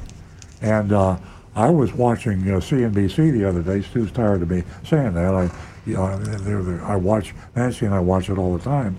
But uh, there's a guy named Jim Cramer who is my favorite financial guy. And if you're a financial guy, you'll know who I'm talking about. But he's, he's my financial guru. He poo-pooed and laughed at Tesla over and over. Uh, Tesla is crazy. Uh, you, you're never going to make it. It's a cult. It's like a religious cult. They're never going to succeed. You know what he said last week? He says, uh, he says Tesla is going to dominate the auto industry. And uh, and the guy that was with him, his financial consultant uh, buddy, said, you were always saying Tesla was going to go broke. They couldn't possibly make it. Elon Musk was a joke. He says, when did you change your mind? He says, a few weeks ago when I finally drove a Tesla. I mean, I've never, you see, he's an analytical guy. To say that, that sounds too subjective. But you know something? When Nancy and I first drove a Tesla two or three years ago, you know, that's when we we came around. We we said, holy mackerel. This is a wholly different experience. Yeah, and uh, and Stu is driving one now. I'm driving one. Uh, but uh, yeah, so Tesla will survive, and you'll have three or four. So I, if I had to predict, I would say for sure, Tesla, Volkswagen, and Toyota. And the rest of them, adios. Yeah. And you can't predict. There's so many things. Like you said, there's going to be uh, partnerships with other tech firms and things like that. The, Yeah. the future is. Uh, the details are murky, but the general trends we see very clearly. If anybody in the big three makes it, which I don't think they will, it will be Ford. Uh, General Motors won't make it, and Chrysler Jeep won't make it. And what about Fiat? All right. Okay, let's see. Um, from Alice in North Palm Beach. Hey guys, dumb question here. What is the difference between comp and collision insurance? And Alice in North Palm Beach. Uh, it's not a dumb question. Uh, you're not in the car business. You don't talk about it all the time. Um, uh, comp- comprehensive insurance uh, covers things that happen to your car, like a tree falls on it or it gets vandalized or something like that. Collisions when you bang into something else and Yeah. damage your car. And a lot of people don't know about the comprehensive. It covers some unusual things. So you have something that might happen to your car that you would think there's no way this is covered. Look at your comprehensive because Yeah. that's the reason they call it comprehensive. Like It rats. yeah, it, covers a whole bunch of stuff. So uh, the insurance company won't tell you to look at it, but you should read it because uh, it really can save you some money. That's right. Okay, how much time do we have? Because this is a very And we're at 9:36 right now. we have a very open-ended question. I'm going to get comfortable. Oh, Andy and Boca asks Earl, how does a person become a car dealer? Uh, Okay. Your daddy is a car dealer. That's yeah. Any Well- other any other questions? That's how I became a car dealer, and that's how Stu became a car dealer. So It's a uh, family affair. no, interesting. It it is a it is an interesting interesting question because the car business used to be that way. It's no longer that way. Uh, when I came in the business in 1968, uh, my father founded the dealership, uh, Pontiac dealership in 1937, and at that time during the during the uh, 40s, 50s, 60s, 70s. Uh, that's it was family business. It was typically uh, father to son, uh, sometimes to grandson. Usually, the by the third generation, you know, the it died out, and then it would be sold. But it was a family. They were family businesses. Really kind of cool. And uh, uh, Stu's right. He could get comfortable because I could do two hours on that. But no longer the case. It's now public, publicly held companies, uh, Penske Auto Group, Auto Nation, Sonic, uh, and on and on and on. Big, big, uh, multinational, uh, giant companies are owning all the car companies. And we are, uh, I say we, our dealership, uh, Earl Stewart Toyota, is an anomaly. One dealership o- operated by a family. But it used to be father son kind of a thing. Um, but And- you, we do know people. I mean, there's you, you can make it from the ground up. I know a couple of people. Uh, guy started washing cars, uh, got interested in selling, um, had a talent, worked really hard, and worked his way up. And he's a he's Yeah. a he's a dealer now. Those are exceptions. Yeah, Yeah. but And it's very our rare. mystery shopping report is a segue. Yeah, uh, yeah, is exactly. The fact that it's a father daughter. Yeah. And it went from Roger Dean to Janie Dean, which Mm-hmm. is the daughter. I was just going to mention that. Uh, so, folks, uh, uh, to those of you that are listening right now, it, it doesn't have to be, um, you know, son related. There are some daughters out there, few and far between. Uh, but uh, this this report that uh, Stu talks about, Roger Dean, you know, it's. Uh, I remember back in those days, and uh, you know, warm and fuzzy kind of a situation at that dealership.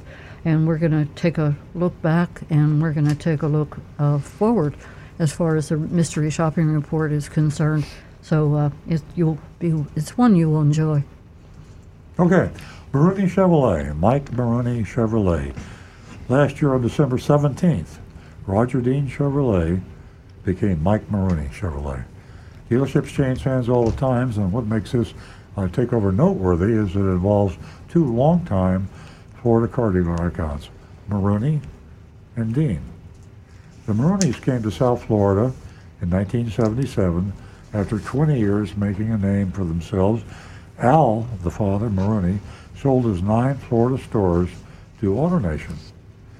Mike Maroone, his son, continued on with AutoNation as its CEO uh, until 2015.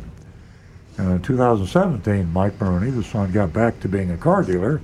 That was after his non-compete agreement expired with AutoNation. He acquired four dealerships in Colorado and formed the Maroone USA Auto Group. So here we go. He's Big back. Auto Group, starting all over again. The same year, Maroone USA bought a, a minority share in Roger Dean Chevrolet, a dealership familiar to our listeners. Been there for a long, long time, 50 years, I think. As you know, Roger Dean Chevrolet was a long-standing dealership on Okeechobee Boulevard in West Palm Beach. The dealership was established over 50 years ago, and the name Roger Dean is well known and respected in South Florida. Roger Dean himself passed away in 1997, and control of the dealerships were passed to his daughter Patty. Now he had, another daughter, Jeannie, who had some dealerships uh, in uh, uh, Martin County, St. Lucie County area. And I'm not sure what happened to Jeannie and those dealerships. I think they've changed hands also. Uh, it was Patty Dean who entered into the partnership with Maroone USA and who ultimately sold the whole thing last year. Now, whenever there's a change of ownership of a car dealership, there is a change in the way it does business. It's unavoidable. Even if it's uh, much of the management remains working for the new owner, the style, rhythm, and culture of the dealership will change. We mystery shopped uh, Mike Maroone Chevrolet uh, one week after the changeover last year. Really, they didn't give him a chance to change. Agent Lightning un- un- uncovered a bait and switch ad, and uh, it was kind of surprising. We thought maybe, you know, there would be a, a more of a change, but uh, it didn't happen, and they got a D minus score. Uh, it was really pretty rough. Agent Lightning returned this week to see uh, what a D minus dealership does uh, with the inventory shortage, and of course, after the new ownership uh, has had a chance to, uh, in culture, it has had a chance to sink in. So here's the report as if I were Agent Lightning. I arrived at Mike Maroone Chevrolet on Okeechobee Boulevard uh, late afternoon. I know you people from Nepal and Japan listening around the world. I have no idea what you're saying right That's now. a Okeechobee Boulevard. That's isn't that interesting? a lot of people Okeechobee. I- Uh, that's I- a, I think- it's a think- Seminole Indian name. Okeechobee might as well be gentlemen. I mean, Yeah. if they're in Nepal, they're speaking. Yeah. So it's a, a big lake. It's a, a huge lake, and it's an Indian name, Seminole Indian, and uh, it's a major boulevard. It used to be Automotive Row in West Palm Beach. Still is. Uh, Okay. I entered the showroom and was greeted by an older gentleman seated at the front desk. Now, I like it. Stu, Stu wrote that. I like the way, this is the way he defers to old guys. You know, you don't say an old man. I, that's You that's don't- Agent Lightning you- right there. And you don't see an old guy. You say an older gentleman. You can say old fellow. I'm not, a, I'm not an old man. I'm an old gentleman. Now, even though I'm not a gentleman, anyway, I You are. digress. He asked what I was there to see, and I told him I was interested in the Chevy Traverse. I said it looked like they had a couple in stock from what I could see online. The man said that they sold the last Traverse the night before. He told me it may be a few months before they see another one, then blamed the global microchip shortage for the problem. He said it was killing their industry. Not really. That's what old guys say. You know, yeah, Killing the industry. ain't never going to be the same. Uh, I told him I was aware of the situation, but I had no idea it was this bad. Then I asked if they had any other com- comparable SUVs. Just then, another man approached, not a gentleman uh, or an old gentleman, He didn't. a young gentleman approached my and said his name was Ronald. He had uh, he had overheard the conversation between the older gentleman and myself, and was now apparently taking over as my salesperson. Ronald asked if I needed uh, third row seating. I said it would be nice, but not necessary. He told me he had a big Tahoe.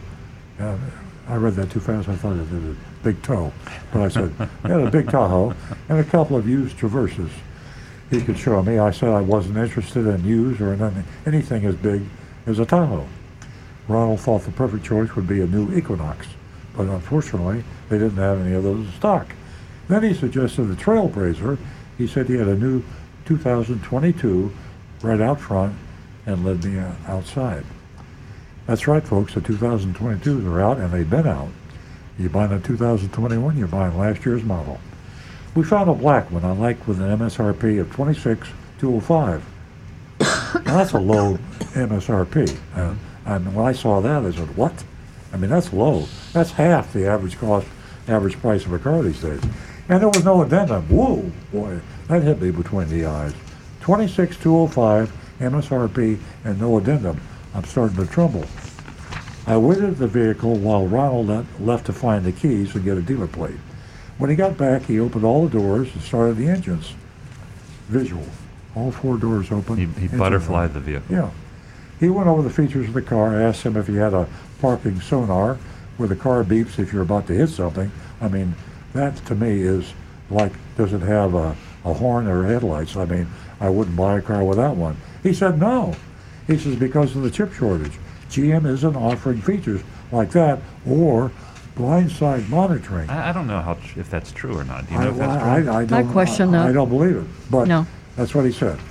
So, I asked Ronald about pricing and wondered aloud about all the add-ons that were sure to come. Ronald said no. The sticker price was the price, but of course, there were fees. Oh, here we go. That's what I'm thinking. That would be added. He asked if I was a Costco member, because then he could take a thousand dollars off for me. Whoa, that be knocked me out of my socks right there. I told him I was, and I, you know, I'm gonna hold this up. Uh, Costco, Costco, Costco. Write it down. Buy a car through the Costco auto buying program. If you don't, you're going to pay too much money. Wear a T-shirt that says "I'm a Costco Yeah. member" when you go to a dealership. And I don't think I even have stock in Costco. I'm not trying to sell you Costco. I'm just saying buy a car. That's the way you do it. So good point there. No addendum. And he asked if you're a Costco, going to give you thousand dollars off. Uh, anyway, and he said he believed there was a five hundred dollar GM rebate too. Boy, I tell you what, I am feeling good now as a buyer. We took the Trailblazer for a spin. Came back to the dealership. He found my record in the system because Agent Lightning had been in there you know, before, as I said. Then asked for my driver's license. Ronald spent a few minutes working on his computer. Then announced he'd be right back with my sales figures. Ronald was back in eight minutes with a smile on his face. He said he always brings his best price to the table, doesn't believe in the back and forth, then he dramatically flipped over the worksheet he placed between us. The top line labeled sales price was MSRP 26205. They added $804 in government fees. Now that's a lot of government fees, Uh, yes. and I won't dwell on that, but that is a lot of I government fees. suspect there is e-filing and private tag agency built Maybe, into that. but we don't know. I suspect. as well as a 995 uh, ProcDoc, which is processing documentary. I like the ProcDoc. They don't want you to know what it is, but uh, anyway. Sounds- Sounds like a proctologist. That's yeah, what it is. exactly. Uh, That's I didn't ProcDoc want. is a I didn't proctologist. want to say that because I thought it was in poor taste. No, it's just uh, medic- medicine, medical stuff. They took off fifteen hundred dollars in the rebate line, and that was comprised of, according to a handwritten note, thousand dollar Costco discount and a five hundred dollar GM rebate. I said he did pretty well. Well, he actually uh, got me below MSRP, and that is unheard of. And we've been shopping a long time during this COVID thing, and this just ain't going to happen. Dot com. Two thirds of the car transactions now, new cars, over MSRP. Ronald asked me how soon I expected to do a deal. I said I need to talk things over at home. He said whatever, whenever I was ready, he'd be happy to help me. Then he said he would really appreciate it if I would say hi to a sales manager before leaving. Nice way of putting the TO, you know. Uh, Ronald walked me over to the older gentleman. Ah, the older guy the was, the, was the boss, uh, who initially greeted me. Ronald told me I needed to talk things over with my family before deciding. The manager advised me not to wait too long because he doubted the Trailblazer would be here after the weekend, and Probably he, true. he, he telling the truth. Okay. P.S. I saw only one person wearing a mask in the whole dealership, and he was wearing it improperly, uh, exposing his nose. You do that a lot if you have a big nose, and I got a big nose. At any rate, I got a picture of the uh, window sticker here. Uh, I'm blown away by the fact that uh, this was a clean, legal, honest. Uh, Yeah. Uh, I just, uh, I'm emotional. I'm, you know, last week I was emotional, and I hope this is a sign of things to come. I'm just praying that maybe Earl on Cars, maybe uh, the word is getting out. Maybe I, I don't I don't know what's happening, but uh, I'm seeing a trend here, and Maroone is to be congratulated for turning around Roger Dean. I'm wondering if uh, that's what we experienced because it was so soon after the transition last year that they hadn't Yeah. gotten the chance to put in the Maroone way and it was doing the old way. Yeah. Because Roger Dean, even though we, you know, you like him personally, you, you were friends with him, and uh, Well, I I was evil back then. Yeah. And so I liked all the bad guys. But even during the show, um, I don't think they're the. I don't remember Roger Dean being a particularly bad dealership. I don't think they did No, great. But, no, Um, but that's great. I mean, I wasn't expecting that at all. I thought there was going to be a lot worse. Um, Maroone, you know, he's been around forever. I still remember the uh, the commercials. I remember the, the Maroone jingles, and uh, so I, I kind of equated uh, that with old school uh, car biz. But we didn't we didn't really see it today. So I'm I'm impressed. We don't have any grades coming in yet. Oh wait, no, we got one. Mark gives him a B plus, and he th- he thought Earl was going to cry.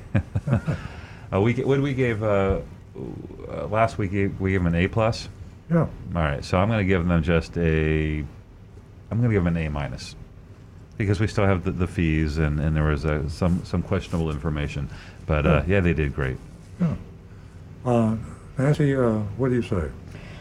Well, um, I too think that it was a good report, um, worthy of, um, uh, because of the different little details uh, in the report that I didn't exactly agree with.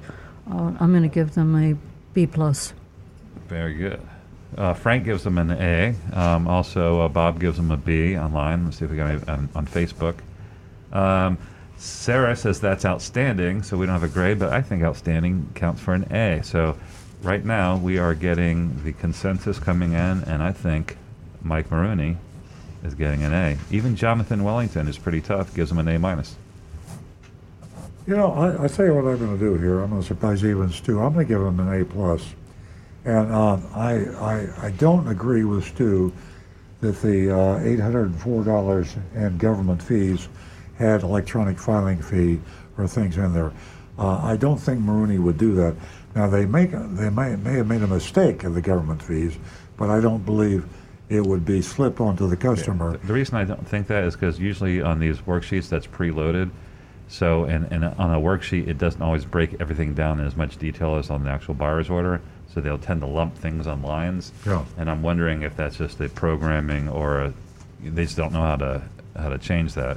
If they could break it out, they probably would, but we don't know until we go in the Yeah, see, this is this is uh, uh, this is a criminal offense, and uh, I, I just don't. I think Maroone is too smart. Uh, he's got too many. He, he's an AutoNation protege. He ran AutoNation for a lot of years, and now he has his own corporation, a big one, and uh, he's too big a target to lie to customers because someone picked this up, they'd have a class action suit and the criminal charges against him. Particularly because this is not even, most of these uh, worksheets will have a lot of uh, um, disclaimers on it saying this is not a binding thing. Doesn't make any difference. Well, I know, I'm saying, Yeah. but this is actually, they labeled this not worksheet, they labeled this Yeah. purchase agreement. Um, I would think that that would be very easy to argue that it is a sales contract. In which case, you're yeah, right. Yeah, it'd be a, yeah, this is a clear violation of, if nothing else, the Florida Unfair Deceptive Trade Practice Act. If it, sure, I just don't think it happened. It could be a mistake, but it was, uh, it would be corrected. I think this is the probably as good or the, or as, as good or maybe the best shopping report we've seen in a long time. Remember, uh, the last shopping report that we gave good grades, uh, it wasn't this, it wasn't that good a price. This is actually uh, below MSRP, and the other one was slightly above MSRP. So not only is it totally honest and transparent, and no haggle, and uh, no hidden fees, uh, but it's a good price. So I'm going to give them an A plus, and uh, uh, I I think what we need to do is find some other Maroone uh, dealerships And see how, if it's a. and, and yeah. see if it's a trend because uh, we really might have a, a big hero here, uh, which I hope because I I've always liked uh, Maroone and I've always liked uh, he uh, one of my best automotive friends, Steve Moore, was Oh, boy. best, best friends with uh, Mike Maroone. So uh, we'll see how that goes. You, And, you know, uh, this could be something. You know how we saw this change in, in used car sales over the years, even before the pandemic, where almost everybody became one price in used cars. yeah, yeah, And I think once they the customers got comfortable with it and the dealers got comfortable with it, um, maybe with this pandemic thing uh, and the inventory shortage, and it, they're effectively becoming one price. Yeah. Maybe this is going to happen. You know, at the other side, the other side of this, they get used to it. The customers get used to it, and, and the prices will come down. But maybe Yeah. the haggling thing, people will, will Yeah. finally dis, you know, discard it. yeah. It's amazing the number of uh, dealers that you were uh, pretty tight with. Uh, one of them, when I said, "Oh boy, Steve Moore," Yeah. and how the times have changed. All the good old boys. Yeah, exactly. And uh, I know we're getting near the end here, but of the show. But and I, I mentioned Costco before, but I can't overemphasize the Costco auto buying program. And um, Maroone is is is pushing that. And if Maroone is as good as I think he is, and if his chain of dealerships uh, is all operating like uh, Maroone Chevrolet, and by the way, uh, if you want to buy a Chevrolet, you should go to Maroone Chevrolet on Okeechobee Boulevard.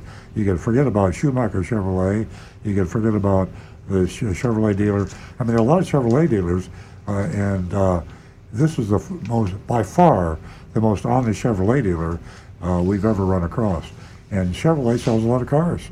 So if you want a Chevy, go to uh, Maroone Chevrolet on Okeechobee Boulevard in West Palm Beach We wouldn't steer and you wrong. the, and because and you know they asked if you're a Costco member, hey, it costs you 65 bucks to join Costco for a year. If you say no, but I am now because I would sign up immediately. Well worth it. Sign up for Costco and buy a car. Auto Costco Auto Buying Program. Absolutely. Uh, folks, I didn't mention earlier Earl's Vigilantes, but if you're tired of car dealer dishonesty and uh, you, you want to help out, you can join Earl's uh, Vigilantes by going to Earl on Cars. All the information is right there. It's a win win situation uh, where you can help uh, not only uh, consumers, uh, but consumers in your community. So go to Earl on Cars and check it out, and you can help others maneuver their way around the internet. For some of us, you know, it's that we need a little help on that aspect. So, uh, EarlOnCars.com, and uh, there you'll find Earl's Vigilantes, and uh, there you go. There's the hat right there. Do you see that, folks? Uh, that's uh, Stu's uh, design and invention. Pretty cute, huh? I like that. Okay, folks, uh, we're out of here. Stay tuned next week, same time. We'll be right here. Have a wonderful weekend. Back here at 8 a.m.